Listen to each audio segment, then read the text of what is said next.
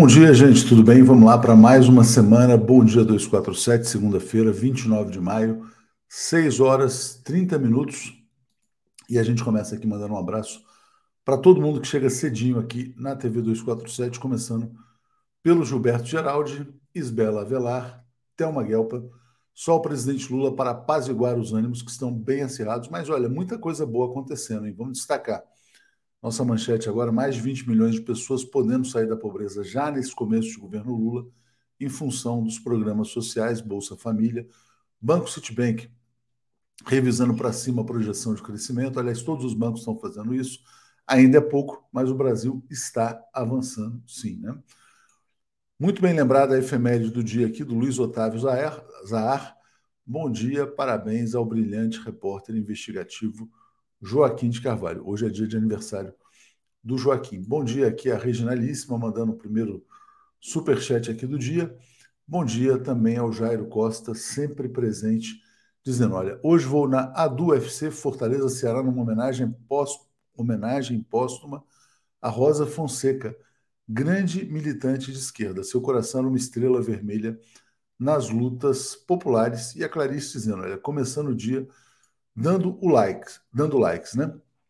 O governo Lula começa a entrar numa nova fase, já aprovou na Câmara o arcabouço fiscal, vai passar no Senado também, e agora, na verdade, o objetivo é, a meta é acelerar o crescimento econômico e também, na verdade, os programas sociais. Por isso que a gente fala já do pós-arcabouço, que era o primeiro grande trabalho do ministro Haddad ao lado do presidente Lula, né? Então vamos olhar os, os aspectos positivos, muita coisa está melhorando, a despeito do parlamentarismo, entre aspas, do Arthur Lira e das dificuldades que ele tem colocado no caminho do governo Lula. Dito isso, vamos trazer aqui o nosso Zé Reinaldo para a gente seguir aqui no Bom Dia. Bom dia, Zé, tudo bem? Bom dia, Léo, boa semana e a todos da nossa querida comunidade da TV 247.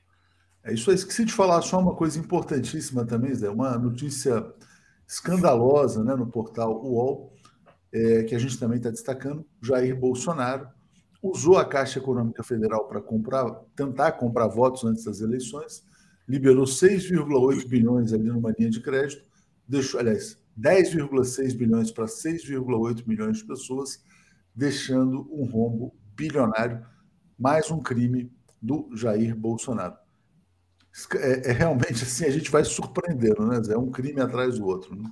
É isso, mais um crime que revela mais uma tentativa que ele fez de apropriação é, do Estado Nacional, dos bens públicos, enfim, dos recursos públicos, em função dos seus próprios interesses eleitoreiros e do seu clã, na tentativa de se perpetuar no poder.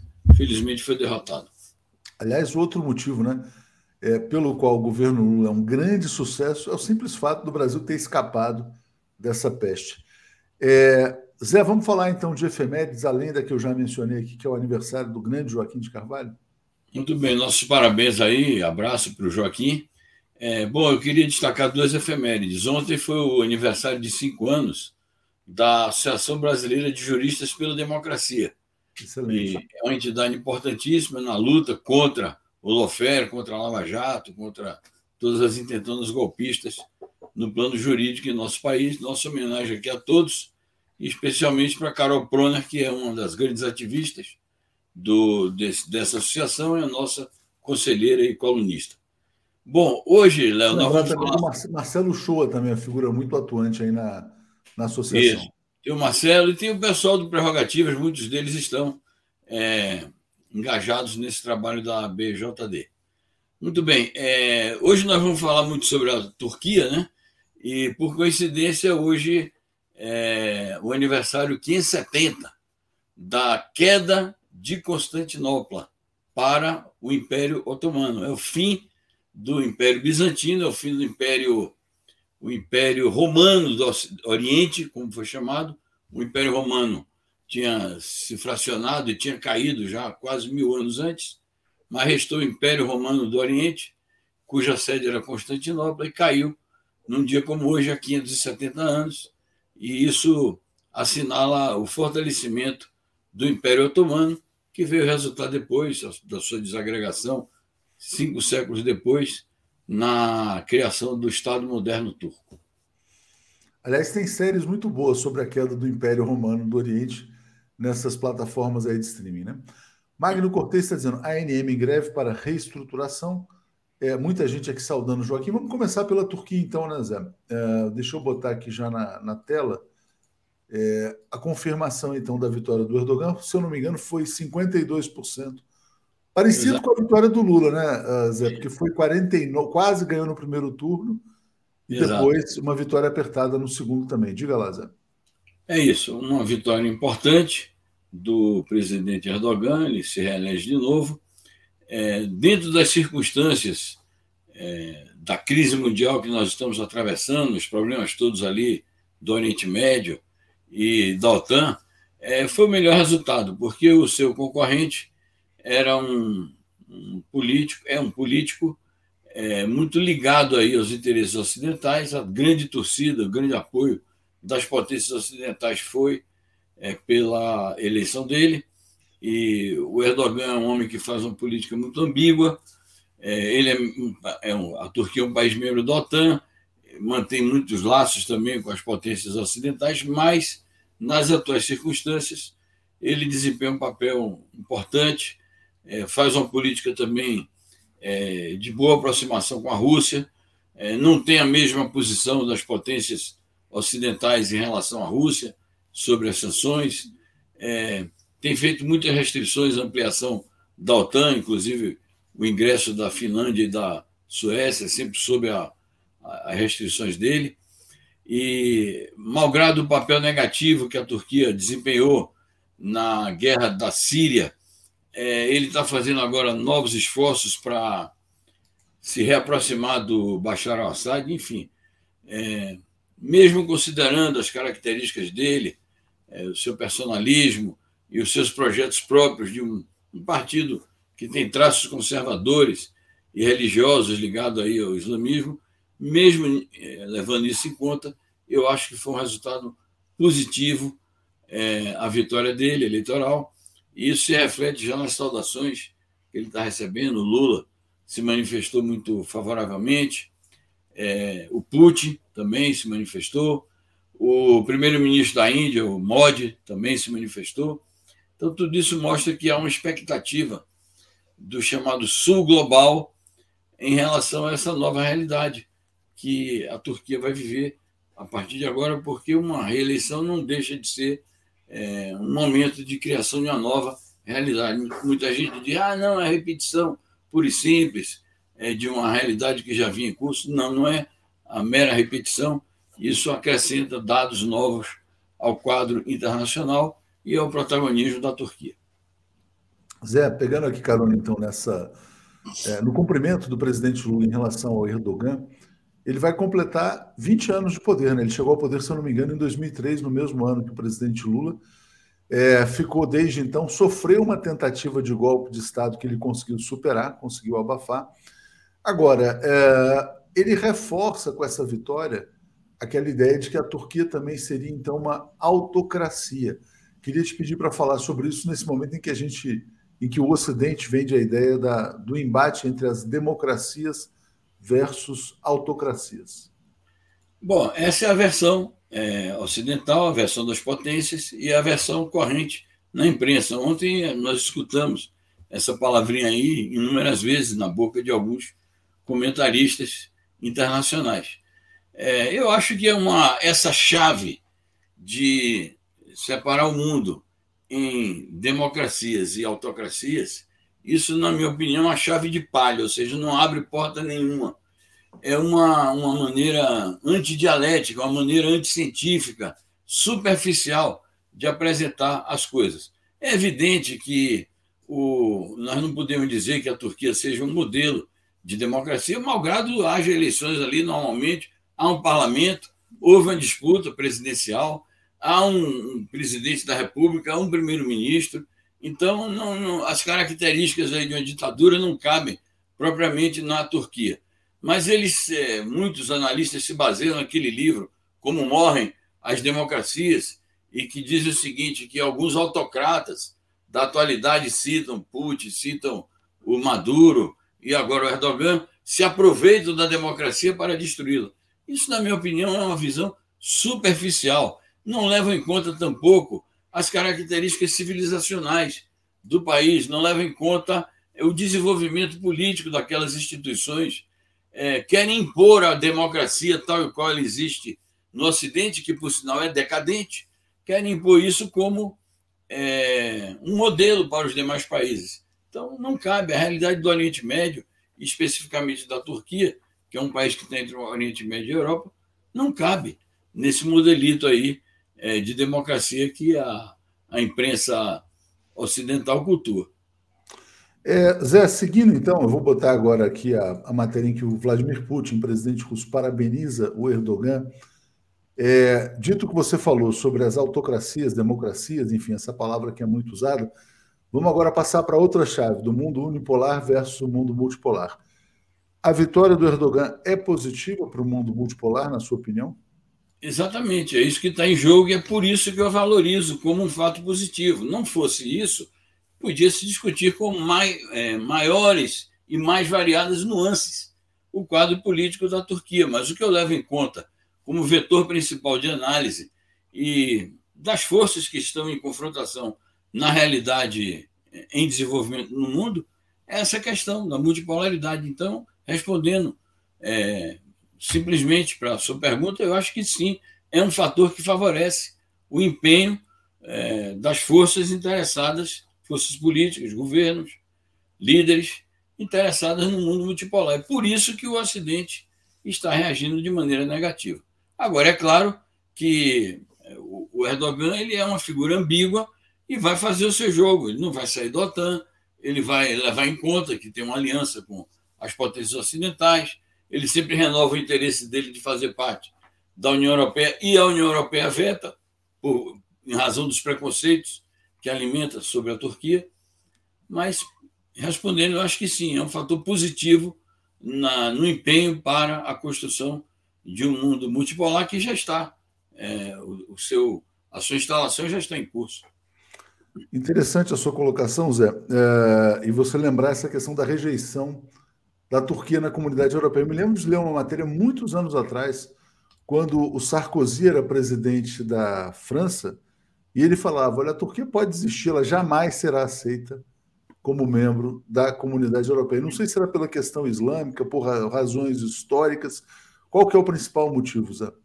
É, o principal, eles alegam que é um país que não respeita os direitos humanos, que não se enquadra dentro dos critérios democráticos da União Europeia, tem a questão islâmica também, porque o, o Erdogan fez uma deriva é, islamista né, no, no, no, na República Turca, que se destacou por ser uma república laica desde o surgimento do, do Estado turco moderno, né, desde o é, Ismail Kemal Atatürk, que foi o, fundador desse Estado. É interessante observar que as Forças Armadas turcas sempre se distinguindo por esse aspecto do laicismo, muito embora as Forças Armadas turcas tenham também sido antidemocráticas em vários momentos, impuseram ditaduras, ditaduras, inclusive, que tinham um bom relacionamento com o Ocidente, com a OTAN. É, então, essas questões pesam. Agora, você veja, faz mais de 20 anos que a, a Turquia pleiteou a sua candidatura para a União Europeia. Até hoje não aceitaram ter esse juramento do Sarkozy. No entanto, eles estão usando aí aquele fast track em relação à, à Ucrânia, dizendo vamos correr aqui para aprovar a, o ingresso da Ucrânia na, na Zé, não, interessante esse comentário do Antônio Mendes. Eu até queria te pedir para ajudar a contrapor, porque na verdade aqui a gente também não está defendendo o Erdogan, só para colocar as coisas com clareza. A gente está dando as circunstâncias históricas, mas ele fala assim: que vergonha, contraditórios vocês são iniciam um programa saudando juristas pela democracia e depois justificam o Erdogan. Aí as chaves da democracia não interessam. É, é, é, importante colocar isso porque, olha só, me lembro que quando houve o golpe de Estado na Turquia, que depois houve um contragolpe, uma reação, e o Erdogan conseguiu se manter, foram presos militares, foram presos ju juízes, foram presos jornalistas. É um país que vive uma situação muito específica, né? É integrante da OTAN é, deve sofrer uma influência, portanto, gigantesca dessas forças. Você imagina o seguinte, quer dizer, lógico, todo mundo defende a democracia, mas Vamos pensar no Brasil. No Brasil, o golpe de Estado deu certo, com a participação de militares, com a participação é, de juízes, e o Brasil voltou 20 anos no tempo. Eu não estou aqui dizendo que o Brasil deveria ter tido um Erdogan para fazer o que ele fez na Turquia quando se deu o golpe de Estado contra a presidente Dilma Rousseff. Mas como é que você falaria sobre essas nuances, né? É, especialmente olhando, quer dizer, olha, a Turquia sufocou um golpe de Estado. O Brasil não sufocou o golpe de Estado e voltou 20 anos no tempo. As condições econômicas na Turquia também não são as melhores do mundo, não. Tá? Tem desvalorização da moeda, tem sanções, tem vários pontos. Mas voltamos então aqui ao tema da democracia.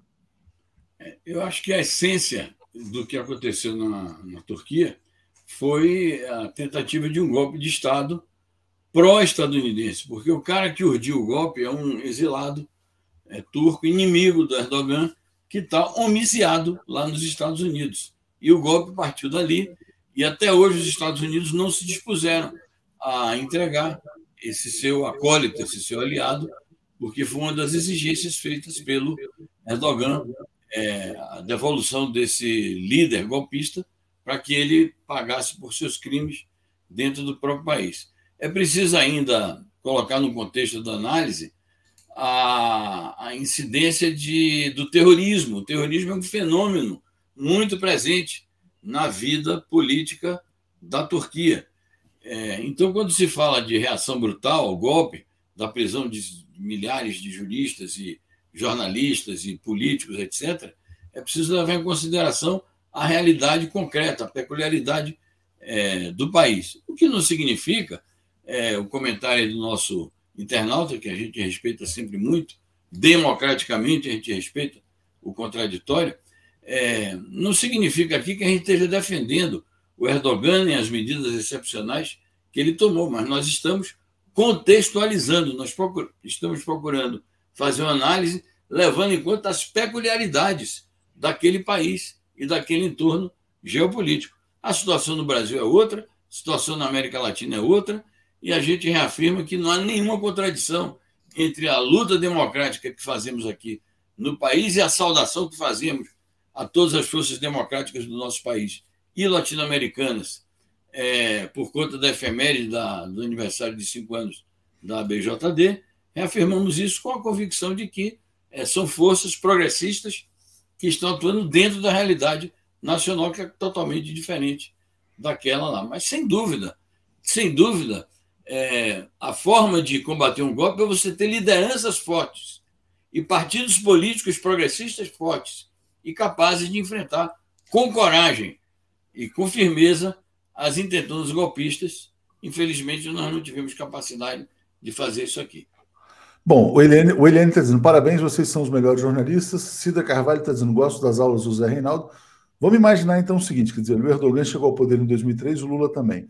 Vamos imaginar que em 2013, 14, na primavera árabe brasileira, que foi junho de 2013, presidente Lula tivesse eventualmente preso militares, né, se ele fosse presidente naquele momento, né, preso juízes lá da República de Curitiba.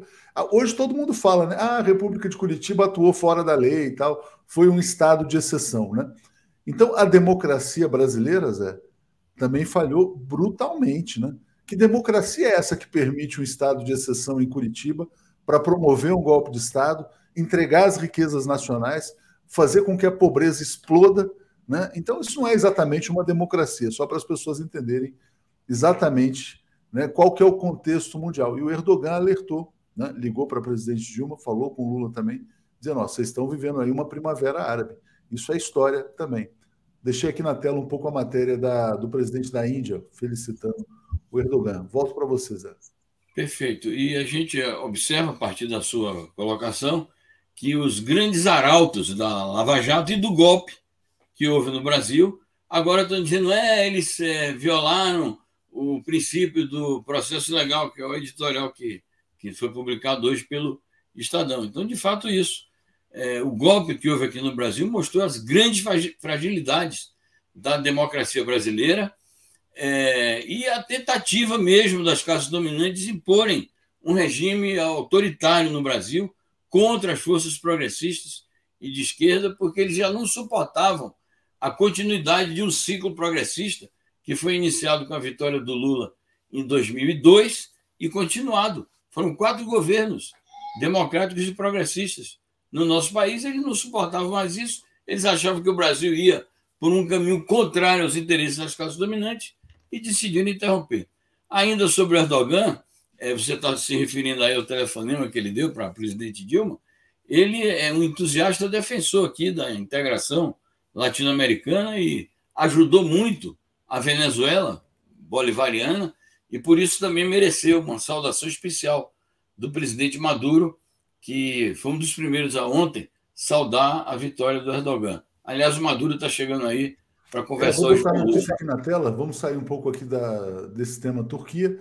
É, agradecendo aqui ao Nilson, dizendo, mandando um bom dia para a comunidade, para todos, e parabéns ao Joaquim de Carvalho. Obrigado, Nilson. Bom, Maduro no Brasil, pela primeira vez em cinco anos, tema complexo da democracia e autocracia. Não é tão simples assim, não é preto no branco. Diga, Zé, agora sobre Maduro. Exato, primeira vez em oito anos. A última vez que ele esteve aqui foi em 2015 para a posse da Dilma, quando a Dilma venceu as, as eleições em 14. É importante o seguinte, eu diria, primeiro os laços bilaterais do Brasil com a Venezuela, que estão sendo totalmente restaurados, as relações diplomáticas já foram restabelecidas. O Celso Amorim esteve lá conversando com as autoridades venezuelanas, conversou também com a oposição. Eu acho bom, porque o Brasil ajuda a fomentar o diálogo interno no país, que precisa muito mesmo de diálogo interno. É, mas eu ressalto também, Léo, além das relações bilaterais, eu tenho muita expectativa positiva da conversa do Maduro com o Lula hoje, é, eu destaco como principal assunto da semana esta reunião de cúpula que se realizará amanhã em Brasília. Estou chamando de retiro dos presidentes. Reunião de cúpula é, de todos os chefes de Estado e governo da América do Sul, exceto a presidente do Peru, que alegou razões internas para não vir. O país está imerso numa crise política. É, eu acho que é o principal acontecimento da semana. Vamos ver como ele se desenvolve, como a gente vai acompanhando a partir de amanhã esse evento, que eu acho que vai ser um evento que vai dar um salto na política externa brasileira e, ao mesmo tempo, é, no processo de reintegração latino-americana, principalmente sul-americana. Não, olha, isso é mais uma amostra né, de como que o presidente Lula está trabalhando freneticamente. Já viajou o mundo inteiro e agora, no final de maio, recebe todos os líderes sul-americanos, exceto a presidente do Peru, que não pôde se ausentar e que também não é exatamente uma presidente legítima, né? Bom, Luiz Benevides, uh, bom dia. Pena que o Erdogan é de quem pagar mais. Em março, quando os Estados Unidos disseram que voltavam a ficar amiguinhos da Turquia, é, ele aceitou a entrada da Finlândia na OTAN. É, é o que o Zé Reinaldo falou, ele faz uma política ambígua, né? Ele defende o interesse nacional, o que ele entende como interesse nacional da Turquia, mas está na OTAN, tem um bom diálogo com a Rússia também, ele, se, ele é um equilibrista, né, Zé? Eu vejo dessa maneira, não acho? É, tal e qual a Turquia é o meio, o meio entre as duas civilizações oriental e ocidental ali, principalmente Istambul, né? Está é, tá, tá no exato ponto médio entre o Oriente e o Ocidente. É isso. O Erdogan faz uma política de fiel da balança e ele leva em conta, em primeiro lugar, os interesses dele, é, os interesses geopolíticos que ele alimenta, na Turquia, muitas vezes é, cometendo erros gravíssimos e até é, tomando atitudes realmente é, contrárias aos princípios da, é, da própria construção do mundo multipolar, como ele fez em relação à Síria. Mas mesmo assim, mesmo considerando essas ambiguidades, neste cenário concreto, não estou falando em qualquer cenário, no cenário ideal, eu gostaria que as forças do PKK e outras, que é o Partido dos Trabalhadores do Kurdistão e seus representantes ali é, legais, que são os partidários da democracia popular, e outras forças políticas é, progressistas e revolucionárias da Turquia tivessem condições de concorrer e de se impor no quadro político. Isso são condições ideais. Eu digo, nas condições concretas em que essa eleição foi disputada, foi o resultado mais positivo, considerando a disputa entre o Erdogan e o seu adversário, que era um pró-ocidental explícito. Bom, eleição também municipal na Espanha e a direita se consolidando pela Espanha. A gente falou muito do racismo na Espanha, né, recentemente, por causa do, do Vini Júnior e agora o avanço da extrema-direita também. Diga, Zé. Revelando que há um caldo, um caldo político reacionário que alimenta esse racismo, né? não é algo que está desligado. Essas forças de direita do chamado Partido Popular, que já governou a Espanha, inclusive na época da Guerra do Iraque, foi um dos arautos da Guerra do Iraque, facilitou a Guerra do Iraque, é, apoiou explicitamente a, a ação ocidental contra o Iraque. Então, isso não está desligado das manifestações de racismo. É um grande retrocesso para a Espanha, prefigura né, um, um futuro é, imediato bastante sombrio para a Espanha, porque dentro de pouco nós teremos eleições nacionais também e o, o Partido Podemos, que já foi a, grande estrela da esquerda, fracassou é, rotundamente nessa eleição. O Partido Socialista Espanhol, que é o partido que está no poder, é, também fracassa, apesar de que a distância entre eles. Oi. Acaba, não, acaba de chegar aqui, ó, você está falando sobre esse tema, acabou de entrar aqui nas agências, importantíssimo. Olha aqui a notícia que eu vou botar na tela. Premier espanhol dissolve parlamento, convoca eleições antecipadas para 3 tá de julho, né? Pela derrota, em razão da derrota do seu partido nas eleições regionais desse domingo. Então, crise política na Espanha aguda. Exatamente, uma crise política aguda e ele pode perder as eleições. Ou a gente pode voltar àquela situação, porque antes do, do Pedro Sanches se consolidar ah, no poder, e o Partido Socialista Obreiro Espanhol, em aliança com o Podemos e o Partido Comunista, que formou a coalizão Unidas Podemos, é, até chegar a isso, a Espanha ficou meses sem governo. Então, eu não sei, é, essa manobra dele é muito arriscada, que ele pode também perder as eleições ou o país ficar nesse impasse, ninguém formar maioria para é, garantir a, a, governação do país. Né? Vamos acompanhar. E está em cima da hora, né? 23 de julho, dois meses apenas, menos de dois meses. É isso, é uma crise política e de governo. Exatamente. Bom, Tá vendo? Então a gente vai trazendo aqui as notícias em cima do, do, do, lance, né? Bom, voltando aqui a falar então sobre guerra na Ucrânia, Zelensky quer sancionar Irã por 50 anos por supostamente suprir a Rússia com drones. Diga lá, Zé. É isso, é uma, uma polêmica que se arrasta já há meses, acusações de que o Irã está fornecendo ajuda militar à Rússia, especificamente com o fornecimento dos drones. E o Zelensky sempre aparece com essas coisas assim. Né? Ele tem um decreto, por exemplo, que ele proíbe o próprio país de entrar em negociações com a Rússia. E agora ele está dizendo: vou punir o Irã por 50 anos. Eu acho que é mais um decreto inócuo do presidente ucraniano, faz parte da situação de desespero que ele está vivendo, porque, diferentemente das versões da mídia ocidental, que é a usina de fake news, é, a Ucrânia está sofrendo grandes perdas humanas e materiais.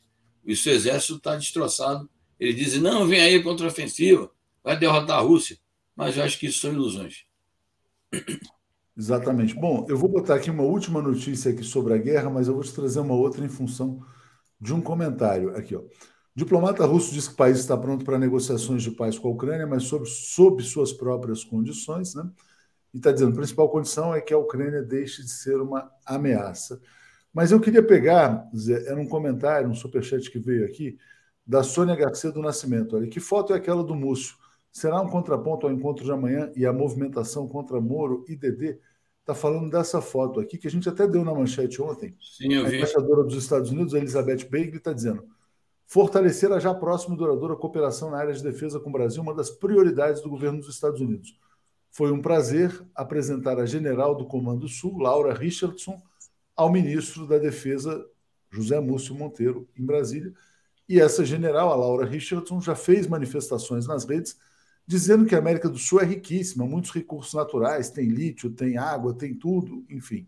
Está aí nesse encontro com o ministro da Defesa. Diga, Zé. Muito bem. Bom, sobre a, matéria do, do diplomata é, russo na, na, no Reino Unido, eu acho que é uma lógica que é, as negociações partam desse princípio que a Rússia está colocando.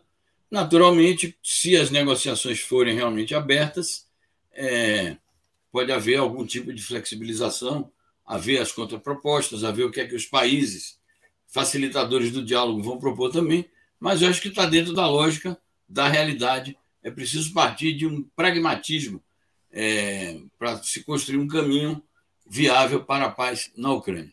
Sobre a visita da generala Laura Richardson, que é a comandante do Comando Sul, é, a imprensa aqui não deu tanto destaque, né? mas ela se encontrou no dia 24, semana passada, com o, ministro do Exército, é, desculpe, com o comandante do Exército, não existe mais ministro do Exército, com o comandante do Exército, o general Tomás. É, e até agora é o seguinte: vieram falar o que é que ela veio fazer aqui, o que é que ela veio conversar, é, porque ela tem dado declarações muito duras em relação à América Latina e mostrando a cobiça dos Estados Unidos desmedida em relação às nossas riquezas aqui da região. Eu não encaro esse, essa vinda dela apenas como um gesto diplomático. Ela veio aí, transitou com a embaixadora, foi encontrar com o ministro da Defesa, que é um civil, mas é preciso que a sociedade brasileira conheça os detalhes dos planos militares que ela veio apresentar aqui para o Exército Brasileiro e para o Ministério da Defesa, no caso, para o governo do presidente Lula. Eu acho simplesmente algo é grave que venha uma generala dos Estados Unidos aqui e a gente não fique sabendo exatamente do que se trata, levando em conta que eles fazem agora manobras militares na Amazônia, tem essa questão aí do petróleo, de novo, é, é, polêmica aqui, né? Pode ou não pode explorar petróleo ali na, na, na franja equatorial do nosso oceano? Enquanto, enquanto a Exxon estadunidense explora petróleo na Guiana, né? Enfim. Então, é isso aí. Então, a gente deve ficar atento é, na vigília, na atalaia da defesa da soberania nacional. É isso aí, Zé. Obrigado, boa semana para você. Vou chamar os colegas aqui. Valeu. Obrigado, igualmente. Tchau, tchau. Forte abraço. Bom, Regina mandando um feliz aniversário para o Joaquim de Carvalho também. É, bom dia aqui ao Florestan, ao Paulo Moreira Leite, ao Alex Soni, que estão todos aqui hoje. Marcelo Oller só vem mais tarde, hoje às 9 horas da manhã, diante das férias da Tereza. Bom dia, Florestan, tudo bem? Bom dia, Léo. Bom dia, Alex, Paulo. Bom dia a todos que nos acompanham. Tudo bem, toda uma gripe aqui, é um pouco forte, mas estou em, em, condições de, de, fazer a participação no Bom Dia de hoje. Obrigado, bom dia. Se cuida, hein, Florestan. Bom dia, Alex, tudo bem? Bom dia, bom dia, Léo, bom dia, Paulo, bom dia, Florestan, bom dia, Joaquim de Carvalho. Aproveito para mandar os parabéns ao grande Joaquim de Carvalho, muitas felicidades, muito sucesso e bom dia a todos. É isso aí. É, bom dia, Paulo, tudo em paz? Bom dia, tudo em paz. Uh, bom dia a todos, a todos vocês, bom dia ao Joaquim. E já vamos começar falando. Uh, muito boa essa lembrança do José Reinaldo no, no bloco anterior sobre essa visita da generala dos Estados Unidos, que realmente, assim, precisamos estar atentos, porque o mundo está numa situação uh, uh, uh, de muitas incertezas e é preciso saber o que, que, comandantes militares vêm fazer no Brasil, né? Que, que, que, que, que história é essa? Que, que é, é importante sim. Todos nós que temos alguma memória histórica sabemos que é, é, é preciso prestar atenção. Temos um governo progressista, temos um, um governo que tem várias iniciativas uh, de preservar e ampliar a nossa soberania. Precisamos saber o que, que esses vizinhos, uma tradição golpista, uh, vem fazer por aqui. É, é, só voltando então a esse encontro que houve entre a general, a embaixadora dos Estados Unidos, e o Zé Múcio, e o Leonardo Fernandes dizendo: Múcio é fantoche do Partido Militar, os milicos deixaram o governo, mas não o poder, acordem. Florestan, de fato, como disse o Paulo, o mundo está numa situação bem tensa, né? A Espanha está convocando novas eleições diante do avanço da direita e da extrema-direita. Os Estados Unidos aqui presentes. A Turquia nessa eleição conturbada. É, vamos dar uma pincelada aí sobre o quadro internacional. Como é que você vê essa imagem, Florestan? Está fechado o áudio, fechado. Abre, abre aí para a gente. É, é estranho, uh, dizendo o mínimo, né? Uma visita assim sem uh, uma pauta, né? O que, ela veio fazer aqui? Né? Reuniões uh, fechadas? Qual, qual o objetivo, né? Tem aí a guerra da Ucrânia, né? Esse esforço uh, do Biden em puxar o Brasil para o lado do Ocidente né, nesse conflito, que o Lula faz muito bem de não entrar nele, porque só, só teria prejuízo para o país. Todos os países que entraram nessa guerra para ajudar os norte-americanos se deram mal. A Alemanha quebrou a cara, tá ladeira abaixo, com a economia uh, descendo a escada. Alô, né? oi, oi, oi. Oi. Oi, Paulo. Oi, Paulo. Eu não estou ouvindo Florestan. Ah, a sua conexão, tá tudo bem, a gente está ouvindo bem. Ah, é, bom, então tá. É, e, e, como o governo Bolsonaro abriu as portas, para principalmente para a ação militar americana no, no nosso território, né, uh, eu acho que estava na hora da gente começar a clarear essa relação, porque ela tem um histórico, como disse o Paulo, nada positiva. Né? Inclusive, no golpe de 64, quando uh, áudios gravados dos presidentes norte-americanos uh, comentavam ou combinavam com os oficiais brasileiros as manobras militares americanas na, na costa brasileira para ajudá-los no golpe militar de 64. Não precisaram atuar porque não houve uh, reação do, do, do Jango, né? o Jango acabou saindo do país, não houve o confronto, mas se houvesse, certamente eles poderiam ter invadido o país, como fizeram em, em várias outras uh, nações na história do, do, do mundo, desde o do início do século passado. É, Alex, essa foto te preocupa ou não? Esse encontro da, da, da chefe do Comando Sul com os Amusso é uma coisa normal? O Brasil tem vários acordos com o exército americano. Eu não, não vejo nenhum problema. Que, que, se fosse uma coisa escondida, eles não iam tirar foto, né? Por que, que eles tiraram a foto? Eu acho que tirar conclusões. Tiraram a foto para não ficar ruim a situação dela chegar aqui e não, não tirar nem uma foto, entrar escondida, aí seria muito pior, né? Eu acho. Eu acho que é o seguinte: tem que ter uma pauta, eles tinham que apresentar. Eles têm que apresentar qual é a pauta. O que, que eles vão discutir? Ninguém viaja sem uma pauta, Alex. É isso que eu queria saber. Diga, Alex. Não, eu acho, não, não vejo nada nessa foto, não vejo. Não sei, a foto né, representa uma ameaça porque tem uma general, porque tem embaixador encontrando com o ministro da Defesa do Brasil. Não vejo, não vejo, eu vejo uma situação normal. Ué, são, são países inimigos, o Brasil e os Estados Unidos? Tem algum conflito, os Estados Unidos não podem se encontrar? Não vejo. Não, não, eu, eu acho que podem e devem se encontrar, mas. Não, não, vejo nenhum, sabe, por causa de uma foto, criar uma situação, dizer, olha, estão aí, cuidado. Realmente. É, Nos Estados Unidos assim... está o Biden, não está o Trump, aqui está o Lula. E a gente está preocupado porque ter, o Múcio encontrou com uma general realmente. Eu... Não, mas é, é isso, Alex. Acho que é esse ponto. Quer dizer, qual foi a pauta? É simplesmente. Ah, vamos então discutir a cooperação. Vai ser o quê? Vai ser presença militar em tal lugar? Vai ser um acordo? Vai ser isso? Vai ser aquilo? Para que as pessoas saibam exatamente o que foi é, discutido. E hoje, por falar em encontro, né? Então, hoje, e aí vai ser muita crítica da imprensa tradicional ao presidente Lula, que hoje tem agenda de trabalho, então, visita oficial do presidente da Venezuela, Nicolás Maduro, já está no Brasil visita oficial.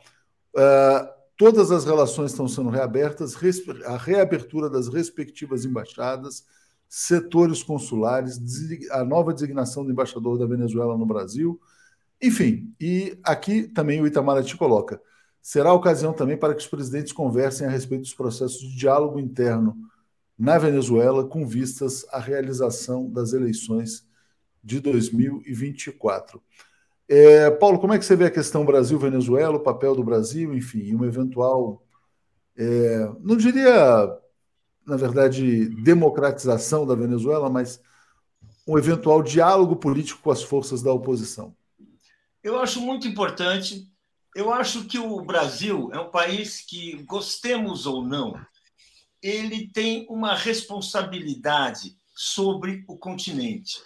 Pelo seu tamanho, pela força da sua economia e pelo fato de ter à sua frente não aqueles presidentes uh, uh, medíocres, ou pior do que isso, entreguistas, como Temer e Bolsonaro, mas uh, um presidente que representa na América do Sul um, um projeto uh, autônomo, próprio de poder. Essa foi a história do Lula nos seus dois mandatos, história continuada pela Dilma até ter sido truncada por um golpe de Estado, com o apoio direto dos Estados Unidos. E é essa história que está, que está, se, está se tentando retomar nesse momento. Então, vamos dizer assim: uh, primeiro, então eu acho sim que essa visita uh, uh, totalmente inesperada, surpreendente, né, de uma comandante militar norte-americana, a gente sabe das conexões da, do mundo do mundo meio obscuro, para usar um termo assim educado, inteligente, suave, né? das forças armadas norte-americanas com seus países do hemisfério sul, né? Então, portanto, a gente sempre a gente fica preocupado quando não sabe direito qual é a agenda. E eu acho que, ao convidar a Venezuela, que é um país que nós sabemos que sofreu pressões externas colossais, tentativas de golpe de todas as formas, e que está ali numa, numa crise imensa, uh, uh, o Lula dá um passo, isso que tem, eu acho que é assim que tem que ser compreendido, assumindo a sua a responsabilidade dele e a responsabilidade do país com a reconstrução de uma unidade uh, sul-americana. É muito importante. Eu acho que, vamos dizer assim, é, é, é, uma iniciativa de quem tem capacidade para responder e para enfrentar as pressões, porque, é claro, vamos ter preconceitos, vamos ter críticas, algumas justas, outras completamente estapafúrdias ao governo da Venezuela, e o Lula tem essa capacidade para, para responder e dar conta dessa questão. O, Brasil precisa, alguém precisa reconstruir a América Latina que está destroçada, arrebentada. E olha, sem, sem querer nenhuma, nenhum espírito, nenhuma mania de grandeza. O Brasil tem tamanho, tem economia e tem até agora uma liderança que é capaz disso. É isso aí. Olha só, eu vou trazer, vou botar aqui na tela, Floresta, a notícia do Ricardo Noblar, que é aquilo que a gente vinha falando, né? Maduro vai ser recebido no Palácio do Planalto. Nessa segunda, países retomam as relações. Nas redes sociais, a direita está ali histérica, falando que o presidente Lula está recebendo um ditador. Né? Então, o Brasil tem que ter relações normais com todos os vizinhos, inclusive a Venezuela. Diga, Florestan, por favor. Abrindo o áudio, áudio.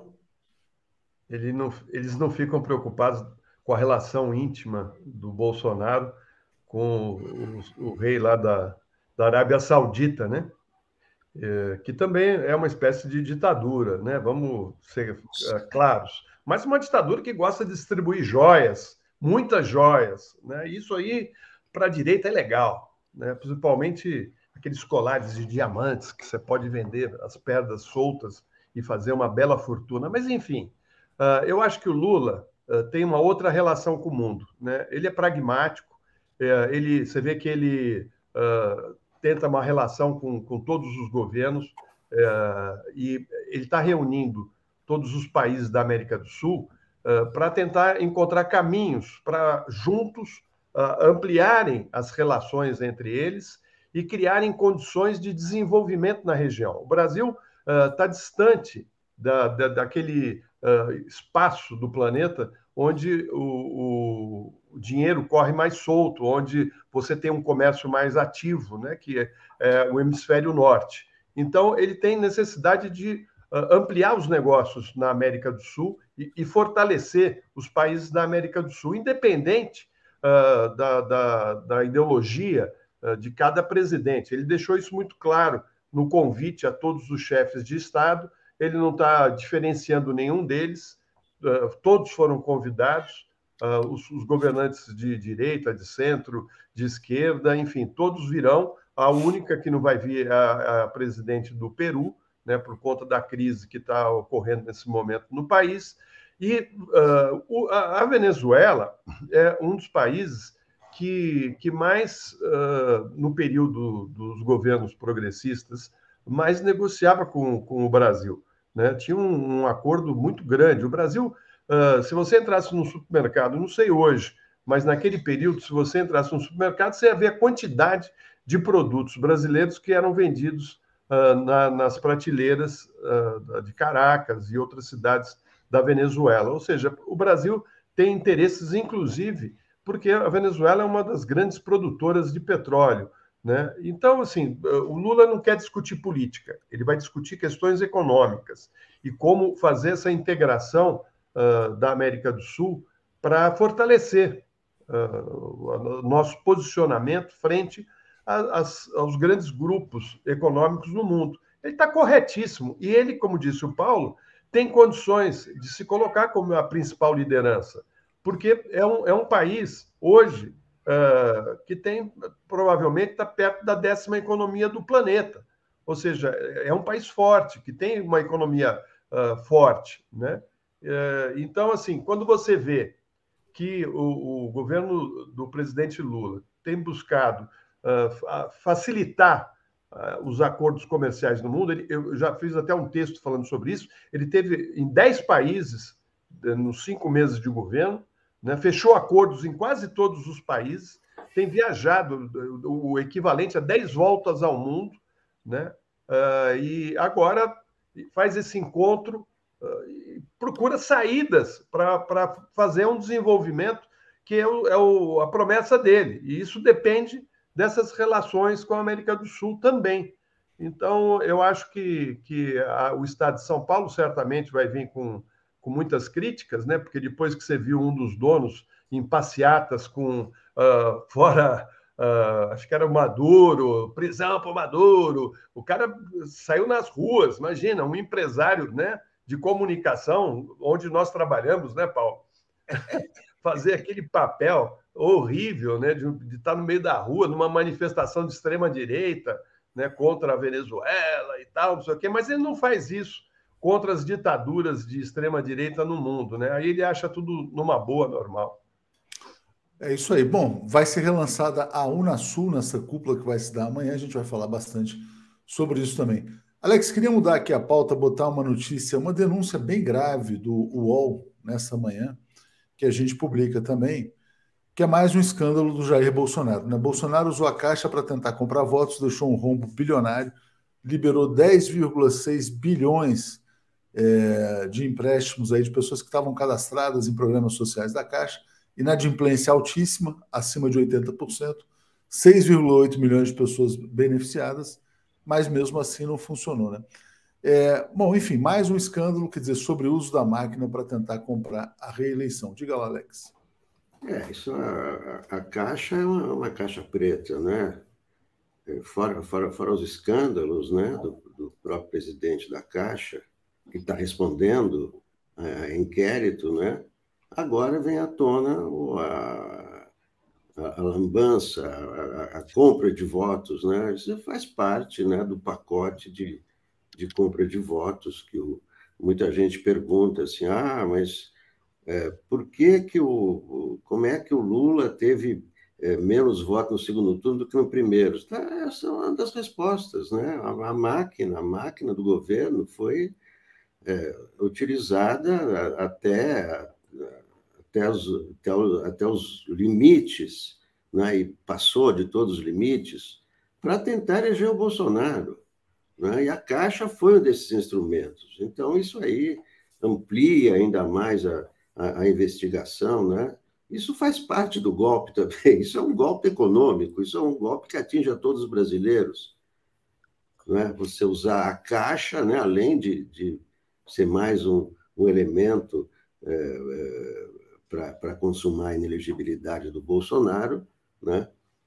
É, usar, usar caixa para do, do, é, eleitoralmente, evidentemente, que é, é mais um indício grave e robusto de crime de Bolsonaro. Exatamente. Bom, eu vou rodar um vídeo rapidinho aqui, só para. O, o, Alex mencionou né, esse, esse caso dos processos contra o Pedro Guimarães. E a Caixa mudou radicalmente, né, com a Rita Serrano chegando à presidência. Pessoal, boa, boa, boa noite para vocês. Nós estivemos agora né, com o presidente Lula, tanto eu quanto a presidenta do Banco do Brasil, porque hoje, para nós, principalmente nós da Caixa, é um dia histórico. Porque a Caixa se torna, a partir de hoje, o único banco brasileiro, um dos poucos no mundo, não sei se tem algum caso como esse no mundo, e um, também em uma das poucas empresas brasileiras que vai ter na sua direção a maioria de mulheres. Então, nós hoje tomou posse na Caixa hoje os dois últimos VPs que faltava selecionar. Para vocês entenderem, nós temos 12 vice-presidências, dessas, seis são mulheres, comigo na presidência são sete mulheres. Então, é um, um caso bastante inédito histórico. Só para a gente comparar também, no setor público, só 34% dos cargos de liderança no setor público, da alta liderança, é ocupado por mulheres. No setor privado, é pior, só 16% das diretorias nas empresas privadas são ocupadas por mulheres. Então, hoje a Caixa veio aqui, nós viemos anunciar, partilhar com o presidente dessa informação, e, obviamente, isso tem a ver com a política do governo federal de igualdade de gênero, de inclusão, de respeito à diversidade. Então, hoje é um dia de alegria para a gente e um exemplo também né, a ser seguido pelas demais empresas brasileiras e mundiais também. Peraí, opa, isso foi no fim de semana. No fim de semana, então, ela fez esse anúncio e a Caixa está de parabéns pela diversidade. A Silvia dizendo agora a Caixa vai deslanchar. André Valera, já te passo, Paulo. Uh, só pegando o um comentário aqui do André, dizendo: a generala Laura Richardson é comandante do Comando Sul, que controla a América Latina. Preocupação é controle da área do lítio localizada Chile, Bolívia é, e Argentina também, Chile, Bolívia e Argentina. É, Paulo, sobre essa questão da Caixa, né, quer dizer, a mudança, né, o banco que era usado para comprar voto e agora o Banco da Diversidade. Diga lá. Vamos lá, gente. A Caixa e aquele cidadão que apareceu na foto lá do Bolsonaro é processado por assédio sexual no banco, denunciado pelas funcionárias. Isso é uma coisa assim, é uma vergonha, um escândalo mundial. Essa, essa denúncia, esse caso, essa investigação afirmada, confirmada por funcionárias. E é a resposta que se dá de dar uma maioria, colocar uma maioria simples, maioria simples de mulheres na diretoria da Caixa Econômica é uma resposta à altura do problema. Uma denúncia desse tipo se responde de várias formas, apurando, investigando o caso, mas também você nomeando mulheres para a, a, a, para a direção da Caixa. Eu fico, inclusive, feliz de, entre outras, ver ali a Inês, eh, eh, que foi uma das idealizadoras do, do Minha Casa Minha Vida, ali entre aquelas diretoras que estão ali naquela cerimônia. O que eu vejo é que é, é, é importante um banco público ser o pioneiro nessa, nessa numa iniciativa desse tipo e que, vamos dizer assim, representa um, um passo muito importante do ponto de vista da emancipação feminina na prática. Quando a gente fala em igualdade, a gente sabe que a igualdade é uma palavra bonita em todos os lugares. Não há festa de aniversário, não há uh, uh, ato público, nem a conversinha no boteco que seja importante saudar a igualdade, denunciar o preconceito. O que está sendo feito ali? Não foi não, não nomeou-se uma, uma diretoria majoritária de mulheres. Isso é muito importante, em função desse caso, que é exemplar, uma punição, não só a punição, como você afirmar a presença feminina, como eu acho que temos que naturalizar a presença, e isso significa tratar sem, sem uh, com, com, toda, com todo respeito, com muito critério, mas, e, e, e, enfim, uh, a presença de mulheres em postos de direção de uma das maiores empresas financeiras do país, que é a Caixa Econômica, aquela que responde pela economia popular, que responde pelos depósitos na poupança, que teve várias iniciativas desse tipo. Ou seja, é muito importante isso aí é, um bom, é uma boa iniciativa do governo. É, vamos dizer assim, um dos locais onde a mudança foi mais radical foi na Caixa Econômica, do assediador para o banco feminino, né? Realmente é, é, brutal. Duarte está dizendo, os crimes eleitorais e outros do Bolsonaro contaram e só foram possíveis com a absurda leniência do PIG. Já o Lula nem gravata pode comprar. Florestan, vou te passar, tem esse caso da Caixa que é importante também, mas o que está na nossa manchete agora é o seguinte: sob o governo Lula, o Brasil pode ter 20 milhões a menos de pobres até o final do ano. Esse anúncio é, vai ser feito pelo Wellington Dias, que espera poder fazer esse anúncio, o que está provocando isso? Quer dizer, o aumento dos programas sociais, o aumento dos valores do Bolsa Família. Então, é o Brasil saindo da pobreza extrema. Na economia, é lógico, quer dizer que o, o ritmo de crescimento não é aquele desejado. Está passando talvez de 1 para 2%, 2%, 2,5%, ainda abaixo, mas está melhorando. Como é que você vê os avanços nessa área social e na área econômica? E depois também dessa questão do arcabouço fiscal já aprovado na Câmara, Florestan, por favor. Áudio. Estou tá fechando o áudio, é, fechando o áudio aqui por causa da tosse. Uh... Daí esquece de abrir, pô, assim não dá. Aí, o, ainda sobre a Caixa, né, uh, essa atitude do governo né, de trazer uh, as executivas para o comando da, da, empresa é importante, inclusive para o acolhimento dos, dos, principais correntistas, né, que são eh, muitas vezes aposentados, pessoas da terceira idade e que precisam ter um atendimento especial. Né? Uh, e também essa questão do machismo que se uh, fez presente durante o governo Bolsonaro de uma maneira absurda, né, nojenta. E o que a gente uh, tomou contato agora com essa denúncia que saiu no UOL é que o Bolsonaro, depois de ter feito lá aquele aumento né, da, da, da, da, da distribuição do Auxílio Brasil, né, que ele aumentou violentamente o, o, o Auxílio Brasil, de maneira irregular, porque ele não poderia fazer isso em ano eleitoral. Não deu certo, ele não conseguiu mudar o quadro. O Lula continuava com 54% dos votos uh, nessa população que recebia o Bolsa Família. Aí ele apelou ao amigão dele lá na Caixa Econômica e falou: abre as torneiras aí. E uh, o cidadão abriu um crédito de 10,6 bilhões 10,6 bilhões. Aí eu pergunto, Léo, Paulo, Alex, o que, que a imprensa, uh, de maneira geral, uh, falou quando ele foi estourando o teto uh, né, do, do que estava imposto ali desde a época do Temer? Ele foi quebrando tudo, ele não respeitou nada. Né? E pior, esses créditos foram dados, veja bem, o que aconteceu. A primeira criava uma linha de microcrédito para pessoas com nome sujo, com nome sujo, ou seja, pessoas que não tinham condições de pagar uh, um, um, uma, um empréstimo, né? E aí o resultado, 80% desses empréstimos não foram pagos, porque as pessoas não tinham como pagar, estavam sem condições de pagar.